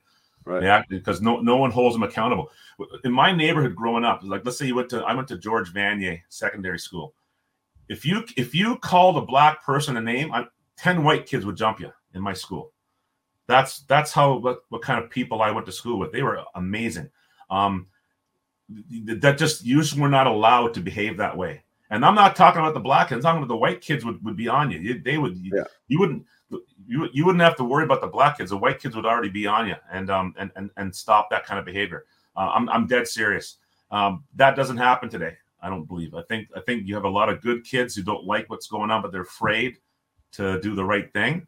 Whereas I believe in my day, I really don't believe that the kids were afraid because if there were more of them that were willing to step up and do the right thing, I think today you're uh, a person like that's a unicorn and they're afraid to do it right? I think that's why it's perpetuating and why it's so it's it's such a big problem.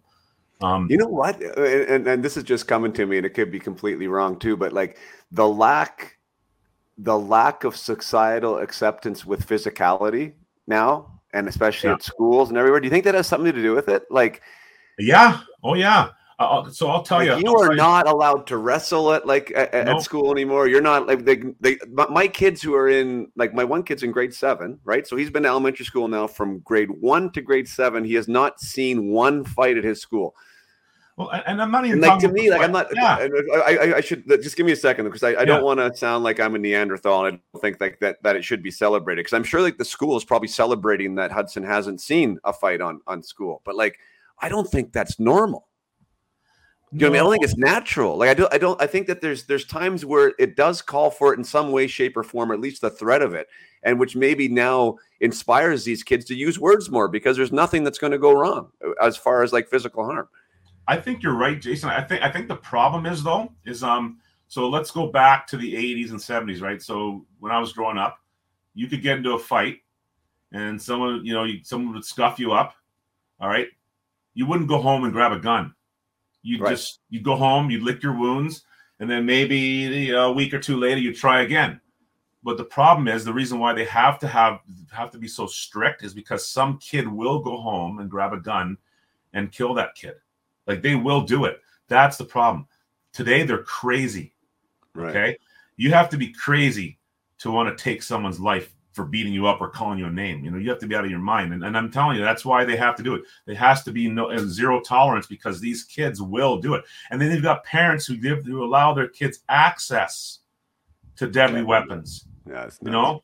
We didn't have that when I was growing up. No one's gonna, no one's gonna stab you with a knife or anything like that. You're just gonna, you're gonna get beat up and you're gonna get, get a bruise or something, maybe a cut, and that's about as that's that, then it's over. Next day, you guys are friends again. You know, yeah. how many times did that happen to you growing up, where you had a fight with somebody and the next day you guys are having lunch together, right? Today, and that, that and that's a sad commentary that that this is happening. That kids will go that far, um, and to, to take a person's life for something like that. And that's why I believe there's a, there's zero to- at my hockey schools zero tolerance. I don't allow any fighting.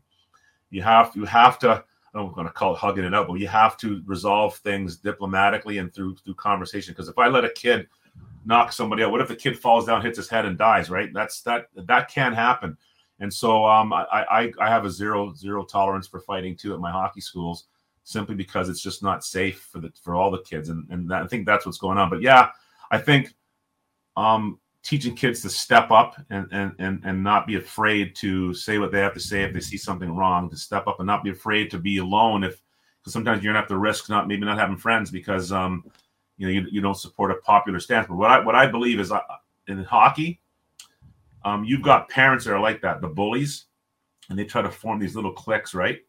And so I find that um, like I stand up to those people, okay, and they, they all say the same thing. I want to I want to tell everybody your your program sucks. You'll never have any kids. And I, I always ask them. I said, listen, I've been hearing that for 30 years. When is this going to happen exactly? Um, when is my business going to fail because you tell everybody that I'm I'm a jerk?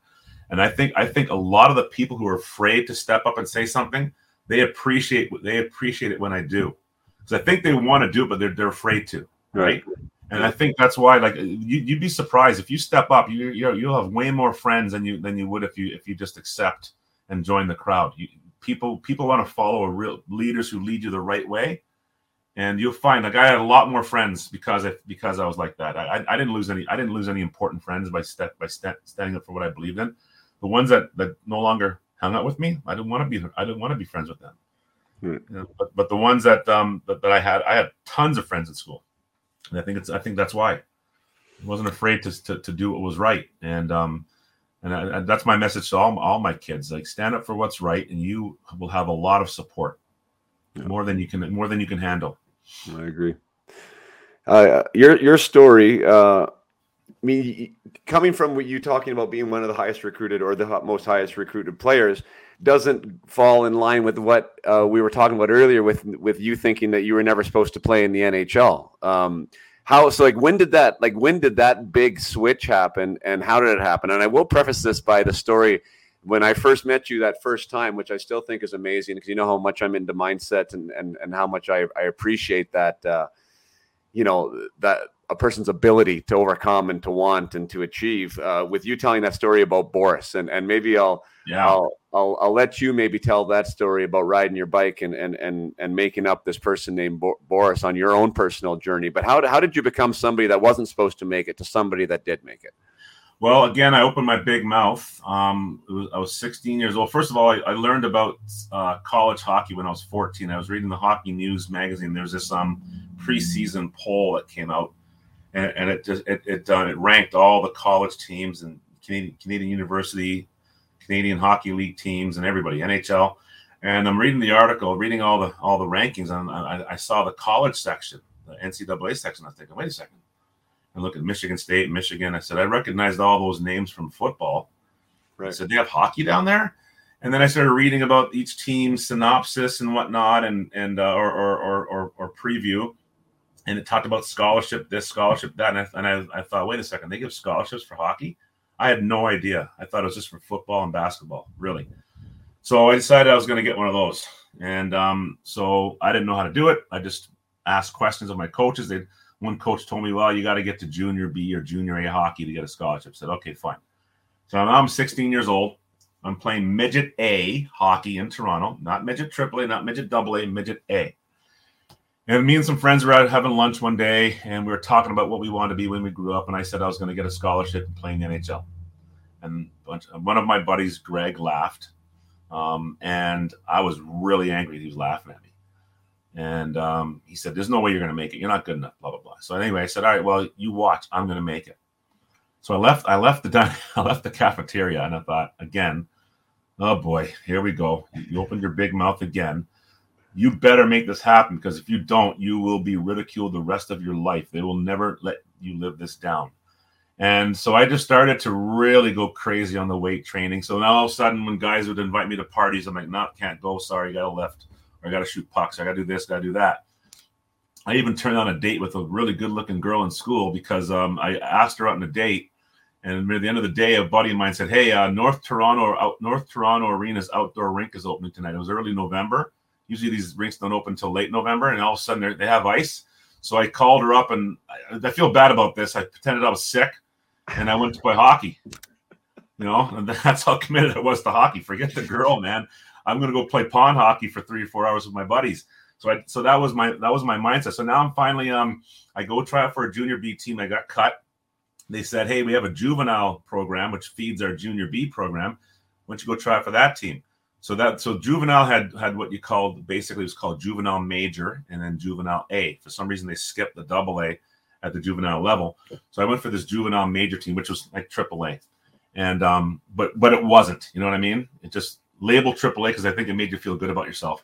Yeah. So I, I, go there. I got cut from that team, and then I said, okay, I'm going to try for another juvenile major team. I tried it for a, second team, second juvenile team. I got cut from that team. Then I went to then I went to juvenile A, and I made this team.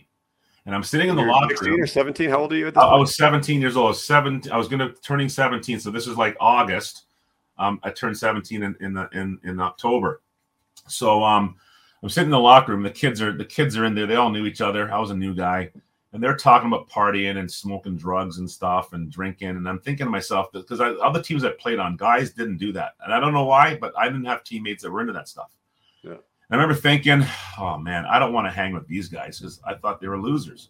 So I was going to quit hockey.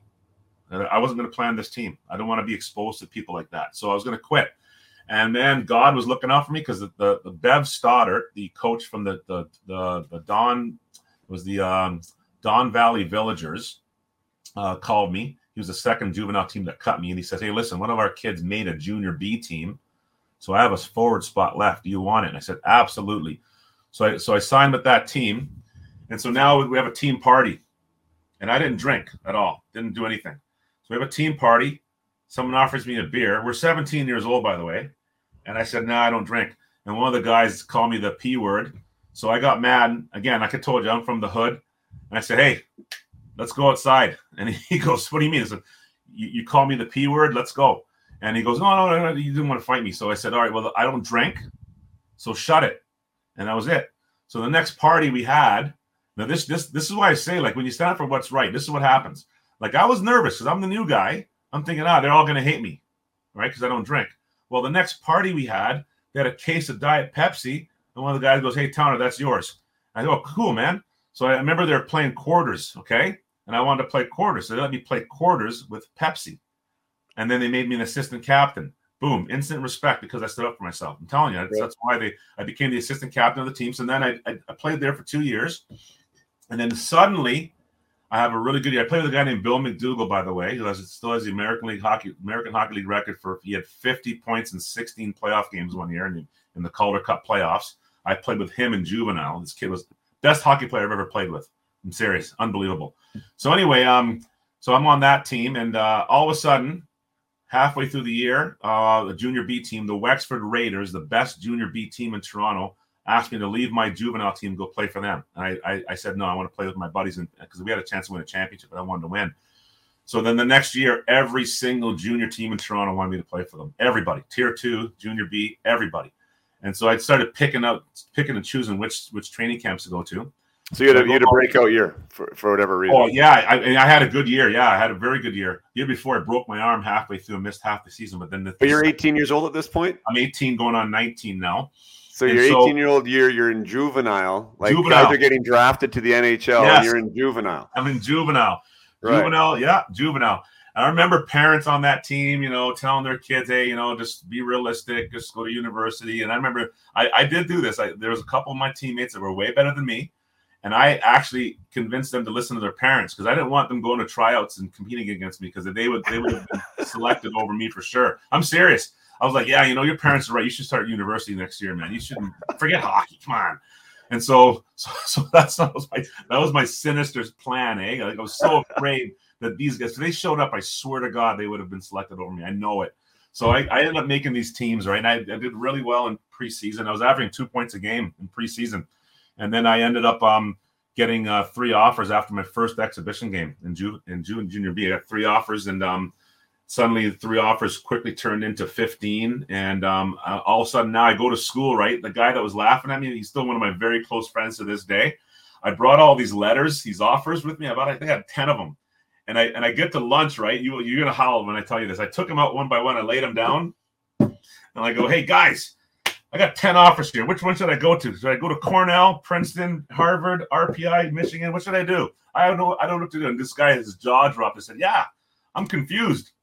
so, so I, I, I, that was my message received. Shut the hell up, you know, Bobby. I'm going to call him Bob. And um, I, I, selected RPI. I wanted to go to a school that the number number one team in the country. It was a great school academically. Adam Oates was there. I wanted to be tutored by him because he was going to be a senior my freshman year. And then, sure enough, what's he do? He signs with the Red Wings. No one signed early in those days. Everyone played four years, except this one year all of a sudden, I think 15 underclassmen signed, and they were getting million dollar contracts. Right. Like when the league minimum was 80 grand back then, these guys are getting million dollar deals, $200,000 signing bonuses. It was ridiculous. It right. caused a big upheaval in the hockey market, right? right. It, went, crazy. And so Oatsy signs with Detroit and leaves. And then the goalie left. He was a sophomore. He's going to be a junior, best goalie in the country. He left. He signed with Buffalo. A few other guys left early. And all of a sudden, now the team stinks. And I'm coming as a freshman I was told I was going to be a third liner. Suddenly, oh, you're going to have to up, upgrade you and move you up. I said, whoa, whoa, whoa, I'm not ready for that. And I, I struggled. I wasn't ready to be a, a, a, big minutes guy as a freshman. I just wasn't re- prepared for it mentally and uh, maturity wise. I wasn't ready. And so I just got thrown into the fire, man, and I I, I flunked.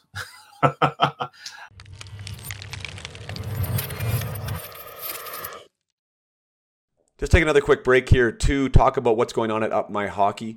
Uh, if you are listening to this uh, when it just gets released, we are talking spring 2022.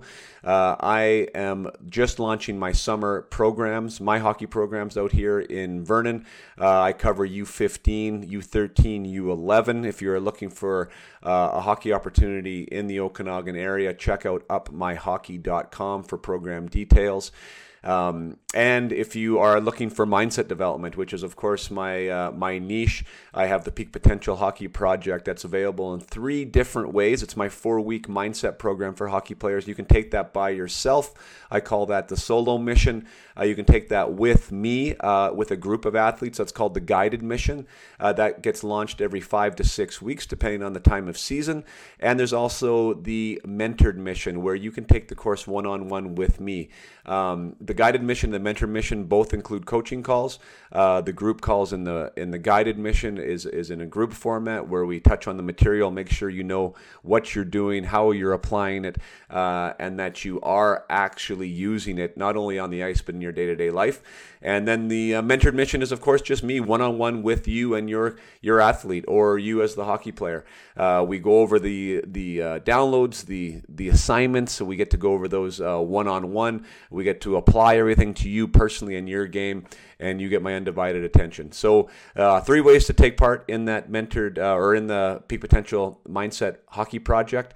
Uh, you can check that out on my website as well, www.upmyhockey.com. If you're looking for you know greater confidence, if you're looking to be able to recover from adversity, to shine uh, when the lights are the brightest on the biggest stages, uh, or if you're just looking for that extra edge, right, to give you uh, to give you the opportunity that you want uh, to make your big goals and dreams come true. This is this is for you. Um, it's something that has just absolutely rocked my world with the testimonials that are coming in from this. Ages all the way down to 10 up to 19 um, are excelling with the information available. Uh, again, it's all there for you if you are a reader at upmyhockey.com um, forward slash peak dash potential. Uh, you don't have to remember all that. Just go to Up My Hockey uh, or reach out to me over email, jason at upmyhockey.com, if you have any questions about how this could help your athlete get to the next level. Um, so, yeah, summer programs are out August, U15, U13, U11. Um, I call these the elite programs. This is for anyone who's getting ready for a development camp or rep tryouts. Uh, I put the same like minded people on the ice together, teach them age and skill appropriate things, um, get them ready for competition, get some scrimmages going, and have a heck of a lot of fun while we're doing it. It also includes training sessions for the older for the older crew with the professionals at the training house.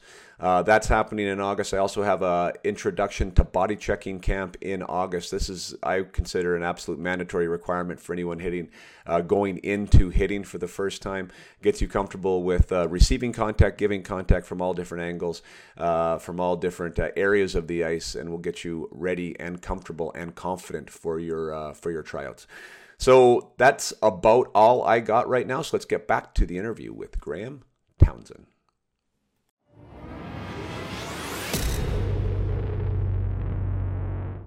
Where did where did Boris come in? Like you obviously had oh, like a penchant, a yeah. pension for like you know taking care of your business and dreaming yeah. big. But where did you where did you where did you make up that persona? Okay, so I have a buddy in school. He says, "Hey, listen, um, Chesswood Arena has um six hours of ice, nine a.m. to three p.m. Monday through Friday. It's five bucks. You can go play pond hockey for for six hours." So I go, "Okay, fine. I'm doing that." This was all summer, and so what I did is I went to work and I, I asked for the, the late shift, so the four to midnight shift no no no 18 or 19 year old kid's going to take that shift but uh, but i took it because i needed time to be able to skate all day. And then um so i, I went and skated till three o'clock showered hopped on the, the subway went to work worked from four to midnight got home at 12:45 a.m. every day. And now i had to lift weights. I hadn't had didn't have time to lift because i was on the ice for six hours right? From like from nine to nine to three. So i'm on my balcony i have this little light Got, I didn't have an extension cord, so I had this lamp that could just reach the threshold of the doorway to my balcony, just just enough light to barely see. And I'm lifting weights at like you know it's one o'clock in the morning, 1.30 a.m. and I'm lifting weights, And many times I was tired, man. It just it was a long day. I had an eight-hour shift at work, six hours on the ice, and it's a long day. And I got to work up for two more hours, right? And so I'm sitting there one time in between sets. I'm looking across the uh, to the western part of Toronto. You can see the horizon, sort of, you know. And then I remember thinking to myself, "What am I doing this for?" Like, there, there's not one kid in this city lifting weights at two o'clock in the morning, and nobody would fault me if I went to bed right now. And I said, "No, nah, I can't do it. I can't quit." So I just did another set. So finally, I started getting bo- getting bored, and I'm sitting there one one in between sets. I'm looking I'm looking west, and okay, I'm a weirdo. Okay, I I, I love birds. I love hawks and eagles. I love these birds. Okay, so I I, I imagine myself being a, a a hawk, and I'm flying across Canada. Okay, this is so weird. I'm flying over over Manitoba. Okay, there's there's Alberta. I hit BC, beautiful mountains, and I'm this is going through my mind. That's very vivid. And then I said, okay, if I keep going, oh, you know, I'm going to hit Russia. And back then they were they were our biggest rivals in hockey, right? The Soviet Union. So I said, okay. And then all of a sudden I said to myself, you know what? Right now I want to quit. I want to go to bed. But it's probably it's two o'clock here. It's probably 2 p.m. in Russia. And there's a Russian kid right now that's lifting weights. And one day I'm going to meet this guy at a tryout, and I'll be damned if that guy's better prepared than me. So I did another set, bang, banged it out. So that's how I did it. That's how I formulated this idea in my head that there was this this adversary somewhere out there. I'm going to meet this guy eventually. And then I get bored. Like I told you, I got ADHD. I'm sure of it. And I got bored. So then I, I decided I'm going to make this a real human being. And I thought, thought to myself, who's the most fierce, vicious Russian that I know? And it's Boris Mikhailov, the, the famous captain of, of, of the famous Soviet Union teams from the 80s. This guy in, in, in the in the in the Summit series, when Bobby Clarke was breaking ankles with his Louisville slugger stick, he stood up to every Canadian, wasn't afraid of a lot of the Russians ran for the hills when, when, when our guys started getting violent. Not this guy. He'd go nose to nose with anybody. He has a you ever seen what Boris Mikhailov looks like? Like his face has been through hell and he just doesn't care. He's a grizzly old man. And just uh, I said, you know what? That's Boris. And one day that guy is going to be waiting for me. So I, I named him Boris after Boris Mikhailov. And so every time I thought about cutting a corner, if I if I thought about eating something that wasn't right, drinking a beer or whatever, you know, alcohol, Boris isn't going to do this. Boris is Boris is not. He's going to turn down this alcohol. Boris is going to Boris is going to go to bed at nine o'clock. Boris is going to eat the right foods. Boris is going to do an extra set. He's going to go skate for an extra two hours today. I kept on telling myself that this Boris guy was going to do all this, and that's what kept me going. And I'm telling you, man, I met a lot of Borises over the years, and I was ready for him every time. I met a lot of Borises who come in. This guy's taking your job this year. Oh yeah, I don't think so. And that guy ended up losing, and I I won because I was ready for him. I knew I knew who he was going to be ten years before I ever met him, and that's where the whole Boris uh, philosophy came from. And so we have this philosophy at my hockey camps. It's all about, you know, beat Boris. You know, I got to beat Boris, and um, Boris could be anybody. Boris could be a drug addiction. Boris could be, you know, um, a bad relationship. Boris could be anything anything that's going to get in the way of you being successful that's your boris right and you have to be ready for that that thing or that person you got to be ready to beat them and uh, everything you do every day is preparing you to beat that thing or person or whatever it happens to be and so that's sort of uh, we we just preach that to all of our kids you know um, this is and some people i remember uh, reading this thing a basketball story where this parent taught his kid he called it the beast the beast is going to be waiting for you. So the, I'm not the, and you know who else thinks that way too is John Madden, um, the the, the oh. hockey player. Yeah, he talked. To, I read an article about him, and he he didn't call it Boris or the beast. He just said there's going to be someone waiting for me on the other end one day. I remember reading that article. Oh my god! Like I'm not the only person that thinks this way.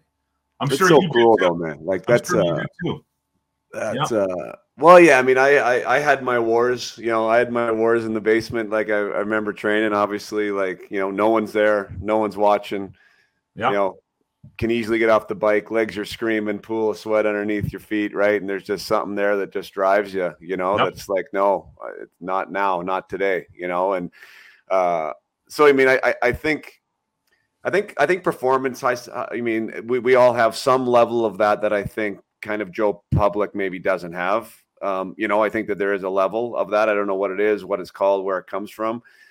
But that level. Like I love that. Like I, I, I got gave me goosebumps again. Like I mean, you're you're skating, and this is 18 years old when you're playing juvenile, and, and everyone would have told you you're a fool. Yeah, for spending yeah. that much time dedicating that, and, and you're going you to work and lifting weights, man, thinking about yeah. Boris. You, you can't you can't blame them because it's it's actually more logical to quit in that situation because they're honest. I bet you, I, am looking back, looking back on that juvenile year, there were three of us that went on. So I went on to I went I, I ended up meeting another guy um, in junior. He played on the worst team. So this guy played on the team called the Mississauga Terriers. I swear they must have gone like two and twenty-eight on the year. Mm-hmm. He and I ended up playing on the same junior B team together. He got a full ride to to, to, to Northeastern, and I went to RPI, of course. So there's a guy that was on a, a worst team in the probably in the entire country. Like I swear to God, they won maybe two or three games all year and he didn't quit. Like that, I, I'd like to hook you up with that guy. His name is Martin Rouse. You, I'd love, I'd love to hear his story because I'm thinking to myself, like, how the heck did Marty not quit hockey after playing on a team that only won two or three games all year, and then he ends up going to Northeastern on a full scholarship? This guy's hilarious, Jason. You, you won't believe this, okay? So the Clarkson coach calls me one day. He's going to come and see me before a game. So he meets me in the lobby of the, of the rink, right? I get there a couple hours early. I'm sitting in the lobby, and this is hilarious. So I'm sitting down. He's telling me all about Clarkson University. Martin Rouse walks in. He's a he's a D man. I'm a forward.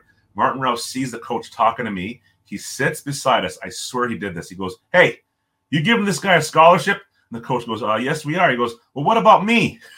he goes, "Well, uh, we'd like you to come visit visit Clarkson." Uh, and I go, I go, I, I start singing to, to Marty because he's raining on my parade right now. I go, Marty, get out of here, get out of here. So he leaves and Clarkson brings him in on a freaking recruiting trip. And because that ball got rolling, other schools jumped on the bandwagon. He ends up going to Northeastern. And he was a good, he was a good player. I'm not saying he didn't deserve it, but he he he pushed himself on this coach and got and he made it happen. Like I would love to hook you up with Marty Rouse. You have to talk to this guy. No. He is a he's a, he's an incredible person. And um so yeah, so so you you just have to yeah, we, we um we uh just just having those experiences back in those days and and um and and um and just believing in yourself and having that that nemesis in the back of your mind that person pushing you like you talk about something in your on your website where you you help your your clients um, achieve audacious goals right and and that got me thinking I, I read that the other day and i used that in um, a speech to my players last night i said listen um, if you, any of you kids that want to you want to get a scholarship, you want to play college hockey, whether it's D three, D one, doesn't matter. You actually have to be crazy, okay?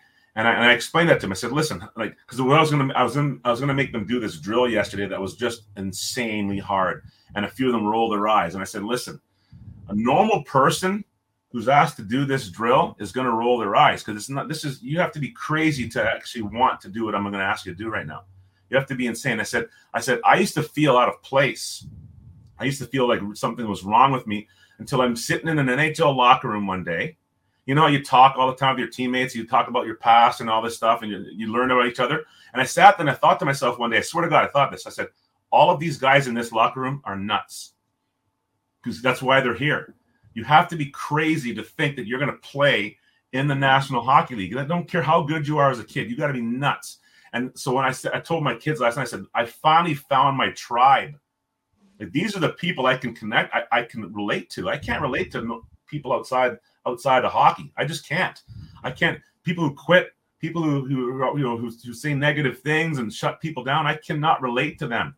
So I'm in a room with a bunch of guys who think they can win a Stanley Cup. Like they actually, you know what I mean? You got to be crazy to think you can win a Stanley Cup for crying out loud. And every one of those guys in that room believed that we could do it. You know, so you have to be crazy, and yeah, you have to make audacious goals. That that's a great word.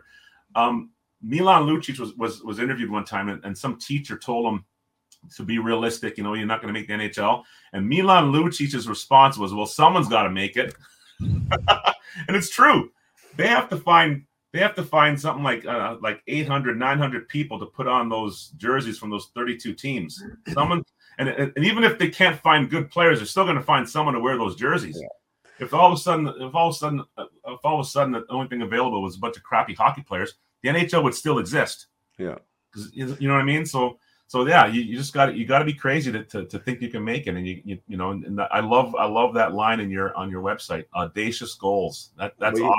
You got to have them, but like the uh, what I like the steps between though is the thing, and you even said it earlier um, when you mentioned about like do your actions align, and that's something that I say to my clients all the time. Like, do your do your thoughts, words, and actions align with your goals and dreams, right? So you can have these audacious goals, but I think the words are easy, right? Yeah. The, the words are easy, you know, like and and like my son, right? My oldest right now, he like I'll just use him as an example, and and it's he wants to play in the NHL, right? I mean, that's what he wants to be. He wants to be a hockey player. I love it, right? What I'm trying to get through to him, and he's only 12, right? So it's not like you know I, I want to have someone driven to the draw, you know, his hands are bleeding because he's shooting pucks all the time. But there needs to be a connection there between making that happen, right, yep. and what it's going to take for that to happen. Yep. Right. And it's going to manifest and it's going to evolve in its own way and, and in a time age appropriate way. But saying it's easy, right? Like you being on that balcony because you believe that's what you want. At two in the morning after eight hours of work and after eight six hours on the ice like that is aligning your thoughts your words and your actions with the goal and dream. And that's the part that's missing for the vast vast majority of players. They think You're they so want right. it but they don't really want it that bad. Yep you know it's funny because you think of, you just made me think of something. Um you know i was getting up at 8 30 have some breakfast. I'd, I'd have to get on a, a, public transportation and get uh, by nine to get to the rink. No, sorry, by eight. Let's say eight thirty, seven thirty, and I have to get on the road by eight o'clock to get to the rink in time for nine o'clock skate. Right. So let's just say I'm up at seven thirty. I wasn't go- I wasn't getting to bed until after my workout, which is usually, let's say two. So you're looking at five and a half five and a half hours sleep, right? So let's just call it five hours for argument's sake. So that's a 19 hour day, right? And I've got kids that come to me and say, "Well, I don't have time to shoot pucks." Um, and so I, I ask them, "Well, well, why don't you run through your entire day for me and let me know what you've been doing all day?" And they they'd run down. I get up, eat breakfast, brush my teeth, blah blah blah, go to school, get home at this time, do homework, and I, then I point out, "Well, you've got you've got a three hour window every day, and you tell me you can't stickhandle for thirty minutes." And I said, "What are you doing during that three hours?" I said, "I know what you're doing, but why don't you tell me what you're doing?" And of course, it's video games, it's social media that's what they're doing for those three hours, you know, or watching TV or whatever. Um, so so you, there's plenty of time to fit these things in. There's actually more time than you need, but they just it's like you said, the it's the actions that that don't match the um the, the goals and the, the guys that are there now that we're all watching every night in the playoffs. Um, those guys did they made the time. They use that three four hour window every day to make themselves better um, at their craft, at their chosen um, future profession or whatever, and that's why they're there. And yeah. you did it, I did it, all of our colleagues, friends, adversaries, they all did it too. Well, you worked your. I mean, there is. I mean, I, I love that. I love the journey and I love the funnel because in all the conversations that I've had too, and and I mean, you sounds like you had to work. Like if you didn't work the way you worked, it sounds like you wouldn't have made it. No like way. You you, you yeah. had to, right? Yeah. Like you had to. I had no choice. I had no choice. I wasn't good enough, first of all, right? Well, that's what I mean, right? So then, like an Adam Oates, maybe. Like I'm sure, I'm sure Adam Oates had some type of fire. Like you already used. I'm just using as an example. But here we're yeah. talking a Hall of Famer, right? Like yeah. I assume that he had some type of drive that was equal to an NHL professional status. But I bet you it wasn't your drive. Yeah, well, you know, the funny thing with Oatsy is that there's another great story, which you should talk to him too. So, so he's a guy that was playing Tier Two Junior in Toronto, and I remember I used to go to watch him play. He played for the Markham Waxers, and so I would, I would what I would do is I would position myself near all the scouts. Back in those days, they all wore trench coats and had notepads. So I'd stand near them and I would hear them talking. And the reason I did that is I was curious as to what they were looking for because I figured if I could give them what they're looking for, it's going to help me, right? So I remember them talking about Oatsy. He can't skate. He can't do this. He'll never make it. Blah blah blah. So that's what that's what they said. So years later, I'm being recruited by RPI.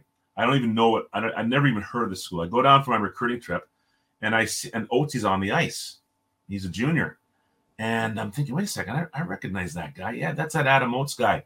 And I, I noticed his skating looked better. You know, I, I, just he looked he looked different. So I went to the coach and I said, uh, "Hey, um, I remember years ago the scouts were saying this guy couldn't skate. He looks like he skates pretty good now.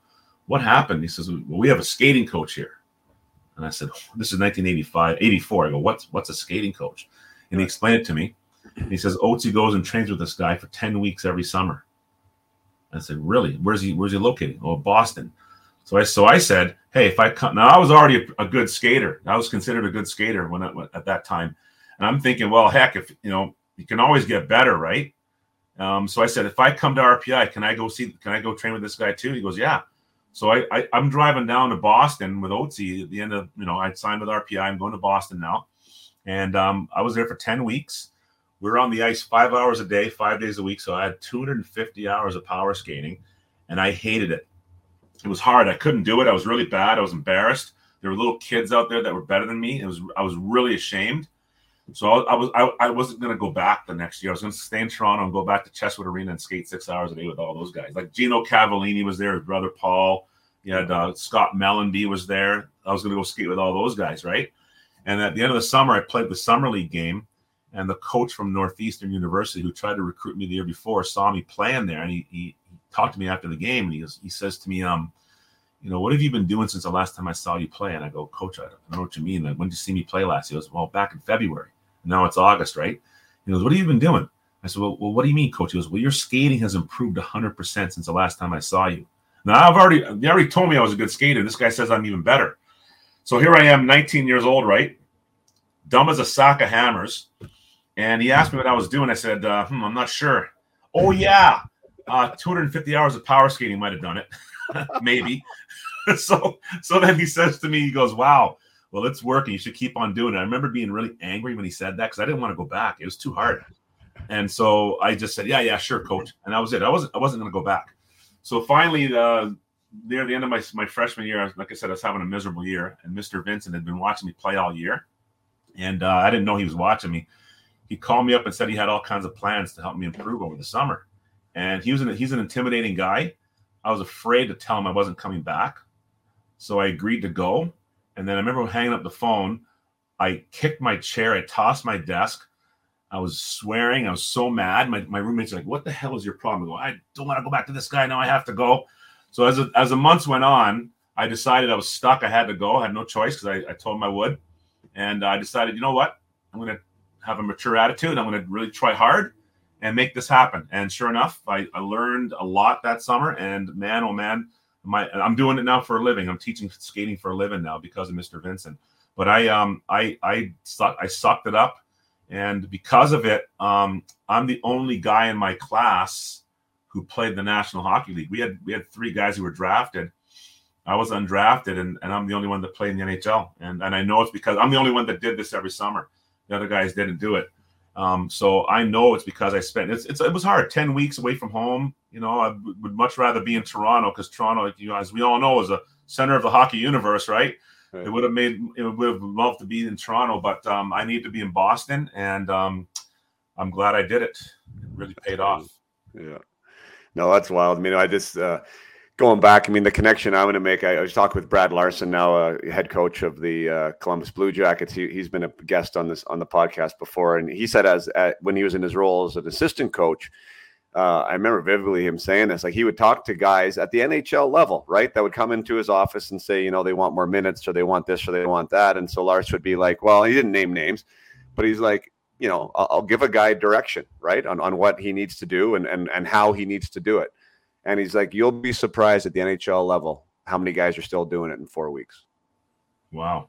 You know, wow. and he's like, yeah. he, and he, and he's like, he, th- he, I mean, we we don't know why. Like it's a bit generational. It's a bit. There's a few other things going on, but like for me, like I see the other side of that coin of like, my goodness, if we can teach our athletes now, like right now, the younger ones, right, like the ability to persevere and and play the long game you know, mm-hmm. like not the short game, not the instant gratification game, and like dig in like you were able to dig in. Like that that is such a massive competitive advantage now in this generation. Yeah. Um, I, I, I think it's it's bigger than anything else, which is why I get so passionate about the mindset side because skills can be learned, skills can be grown, but if you want it and if you can figure out ways to devise that perspective or that plan or that strategy to kick ass when others don't want to, yeah on your own terms like man you can get there. Like I'm, I'm so i'm so passionate about that because i mean it even goes to that academy thing now. Like the way the way parents want to plug and play everything and i know this is almost counterintuitive me talking about this because i know you have hockey programs as do i but i try and leave space for my boys lots of space because they need to be able to cultivate their own passion and how they want to fit in there right? Like if I, if I'm taking them someplace every day and they have their skating here and their workout here and they have this here and they have that here, they just tune out. They just show up when you're supposed to, right? Yeah, yeah. But like you, for instance, right? You did. No one told you you had to go to that six hours. No one told you you had to lift the weights. Like that came from you. It was probably even the wrong thing to be doing, to be honest. You probably should right. have been on the ice for six hours. You probably should right. have been working out. But you did it because you thought it was right, and that was the way that you wanted to get to where you wanted to go. And I just think kids don't have that accountability anymore to their own process. Well, you're right. I mean, I think back to a story when I was with the Maple Leafs, right? So, so you, you talk about mindsets. When we were when we were in San Jose, everybody was dialed in, and at the time when I was there, we were one of the top teams in the league year in and year out, and we had this mindset there. Like a, Joe Pavelski, for example, constantly asking you what you can do to get better, taking video of every of every one-on-one training session, and then going home and working on stuff like in the, while his roommates are playing video games. And this guy was a, just a machine, right? So now, so now we go from there. Our our coaching staff went from there to Toronto. So I'll never forget this. It was the first day of practice in Toronto. We're on the ice at 10. So me and me, Rob Zettler, and Tim Hunter got on the ice at 9:45, which is typical. Usually we got on the ice early in San Jose. We moved. And you, are you're co- you're coaching now. Is that what you're? I'm, I'm, the, I'm the skating coach, and Hunts and Zetz are the assistant coaches gotcha. in Toronto. They were the assistant coaches in San Jose, and I was a skating coach there too. So we all worked closely together, right? So get on the ice, moving pucks to different parts of the rink where we know the guys would want them, you know, to, to have them have access to pucks before practice. And so we moved them around. So now it's 9:15, and we just stand there. And you know the sounds of the rink, the machines and everything. That's all you heard. And we're looking at each other. 9:30, no one out there. 9:59, the gate clicks. The first guy steps on the ice. We look at each other we're like, oh my God, we're in trouble. In San Jose, there would have been half the guys, more than half out there at 9.15 working for an extra 45 minutes because practices are only about 50 minutes long. And, and, guys want, you know, they put extra time in in San Jose, but not in Toronto. So one day uh, we're struggling to score goals. And I'm not going to mention this player's name, but he was struggling too. So I told him a story. I said, hey, man, when I was in Boston, uh, there was a guy on our team named Cam Neely. He was a perennial 50 goal scorer. I was in awe of this guy. He was a right winger, so was I and, and he worked on his shot every single day. And I told him what Cam did, and I said, um, I said, um, oh, I'm sorry. What I did first is I asked, I, I, I kind of tricked him first before I even told him the story about Cam. I said, hey, do you th- um, do you think you could score on 25% of your shots in practice today? He goes, yeah. I said, I bet you can. I bet you 20 bucks you can't do it. He goes, okay. So he, he goes and made a 50 minute practice. I counted every shot this guy took and I counted the number of goals he scored. So after we, we were done, I said, Hey, how do you think you did? I think I did pretty good. I go, How many shots do you think you had? You know, 15, 20. I go, Nope, you had eight shots on net. You had one goal. I go, That's not 25%. I go, You owe me $20. And I said, Then I told him the story about Cam. And I said, So what do you think? I said, So now let's just say we, we practice four days a week on average, roughly. Don't count game days, those, those don't count. Um, so four, four full practices a week, right? That's 32 shots. I said, Is that enough to improve your shot? He goes, No. I said, So uh, what do you think you should do? I should shoot pucks. I go, Yeah, exactly. So he grabs 20 pucks, he shoots 20 pucks, and then he leaves. And I go, Hey, where you going? He goes, Oh, I got something to do. Uh, and so, anyway, long story short, he got traded later on. And um, so, for his lack of commitment, and I call it a lack of commitment, he was punished with a $15 million contract. And then when that happened, I said to myself, you know what? Like, this guy's actually pretty smart. Like, why should he put more time in when he's going to make 15 grand for doing what he's at? If it ain't broke, don't fix it. Right? Like, I can't blame, like, I couldn't do it. I couldn't do it. But I'm not going to fault the guy and be jealous of him because he can and then make $15 million. Right. I mean, who am I to, to knock him? I mean, hey, does he want to win a Stanley Cup? Hell no. Does he want to score 50 goals? No. Does he want to make 15 million? Yeah. And that's what he's doing. So why should he change? Like, I'm the idiot. you know, he's working smarter, not harder.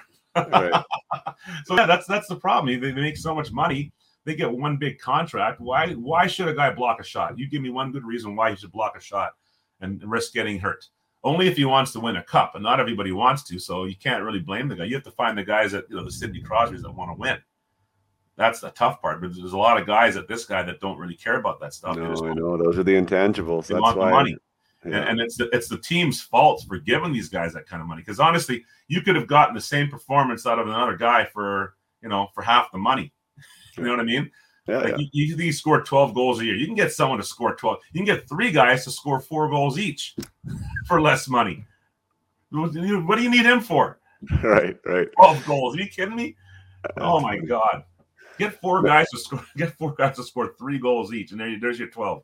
Done yeah, well, I mean, and that's just a that's just more power to my point of how these intangibles matter, and people don't talk about them enough. You know, yep. like of course there's those guys that are there at the NHL level, but they're like scouts again. I think more so than ever are dying for the guy that's willing to do that.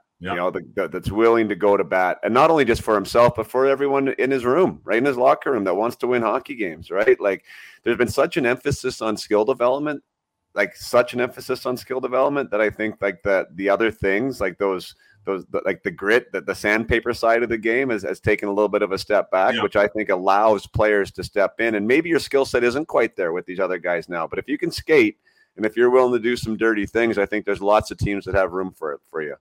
And one thing I will say, you know, from my, my perspective, I, I think this this story relates back to 2008 um, I think things have changed a lot since, and I think the kids today definitely do put more into it than they did even back then. You know what I mean? I, I, I, I with the skill side of things, I really mm-hmm. think they put a ton of time into. There's so many highly skilled players, way, way, way more than there were ten years ago, twenty years ago, whatever. I, I do think the kids are willing to put more of that time into it now. But like you said, it is the, the grit factor, maybe the IQ stuff that's not quite there. But I do think the kids definitely work harder today than they did back when I was with the Leafs in 2008. I, I believe they do.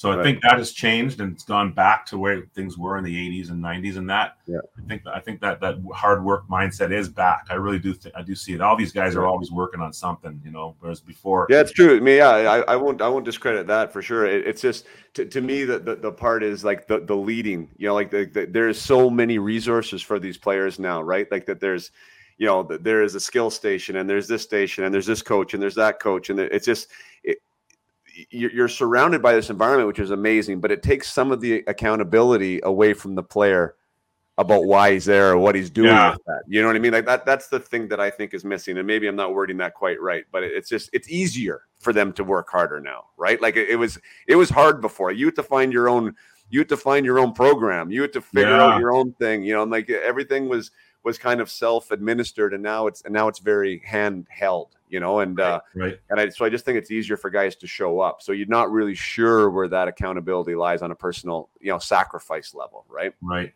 right. But um anyways great stuff. I know you got to run. Like this has been a great conversation. I gotta get my kids from school. Um so so we gotta run. But i i i love all the stories man. It was great to have you on. Didn't even really touch on even your signing or your nhl career or any of the goals you scored there um, but maybe we'll leave that for part two. But um, that's most boring anyway. I, I, want to know about the man of the year actually too. You won two man of the year awards. What yeah. maybe we should end with that. What what do those even mean? What do you have to do to win one of those? Well, you know, I, at the time I didn't know. Um, so so it's uh, it's for community service. And, and and I and I I didn't even know there was a, there, there's any such award. The reason I got involved in community service is because when I was a rookie, um, I discovered suddenly being a pro, you don't have you have tons of spare time and there's nothing to do. So one day the the PR guy came into the locker room in Maine and asked guys to do some stuff, and they all like kind of jokingly threw stuff at him, told him to get lost. So the guy looked really sad and he left the room. You could tell he was embarrassed to even go in there and ask. So I went into the office after practice. I said, "Listen, man, I know you you know you have a tough time. The guys give you a hard time. So tell you what, anything that you have to going on, you know, any promotions, any this, any that, just come and get me, and I'll do them all." And that's how it started. I did it because I felt sorry for the guy. I really did. I felt bad that he was still trying to do his job and the guys were ripping on him. So, yeah. so that's how it started. And then I started liking it. I really enjoyed being, you know, with the people, especially kids. When the kids look, you know, because I remember as a kid looking up to Howie Meeker or, or Mark Mark um, uh, Mark Napier in Toronto and chasing him around the rink trying to get his autograph. And so I just felt there these kids were were treating me the same way. And I thought, wow, this is so cool. So that's why I did it and it just kept on going. Every time I get to a new team, I'd go right to the PR guy. Hey, listen, man, um, whatever you need done, just let me know, and I'll do it all. You know, you know just I'll do everything. And um, and you know, as you know, you don't get paid for most of the stuff. I did it because I really enjoyed it, yeah. and that's kind of how it happened. And next thing you know, I, I, was told there's some award in the league, and I'm like, all right, well, you know, that's cool, great. If I did it, wonderful. If not, no big deal. And I and I did it again in Lake Charles and got the Man of the Year award. So it was nice to be recognized for it. But you know, honestly you don't you don't do it for that reason. Um, yeah. Like I said, these you don't get paid for any of this stuff. I did it because I really liked it, and I thought that I could be a good role model to to the kids in our community. And um, I just did the best I could to to be that role model. That's fantastic, man. You're awesome. making a difference then, and you're making a difference today. So good job with what you're doing. Uh, again, pleasure uh, pleasure to have you as a guest. Thanks for coming on the show, and uh, we'll we'll talk on the other side of this. But, Absolutely, uh, looking know, forward to. I know everyone appreciated it. Well, thank you very much, Jason. I'm glad we were able to get this done. Me, I'm techno- technologically challenged. So I'm glad my wife was here to help me figure this out. So, all right, thanks for sticking with us till the end, Graham. Thanks so much for being here with us and for sharing your amazing story. Um, so much good stuff to unpack there. Like the the entire Boris scenario just still blows my mind. That here's a guy that would find find ice, go out for free skate four to five hours a day find a job from four till midnight that would allow him to do that type of skating and that type of training. And then when he gets home, knows that he needs to train or feels that he needs to train, knows that he needs to get stronger and get better. And he's out on his balcony from 12 a.m. to 2 a.m. Um, pumping iron to get ready for this goal, this job that he had, which was to play D1 hockey and to be an NHL player. Um, that type of want that type of passion uh, is so so compelling to me, and uh, and I love that. That's what he's all about right now. That's what he's talking with his athletes about developing that type of passion. That like, how bad do you want it? Like, what are you willing to do for it? Um, and and those are the questions that I ask my clients too. And and sometimes sometimes there's players that need more, sometimes there's players that need a little less. But just to know that he was from that ilk, you know, that mindset of you know what, I am going to do whatever it takes. There is a Boris somewhere right now that wants my future job, and I will not let Boris have it. That's why I'm going to go and get her done.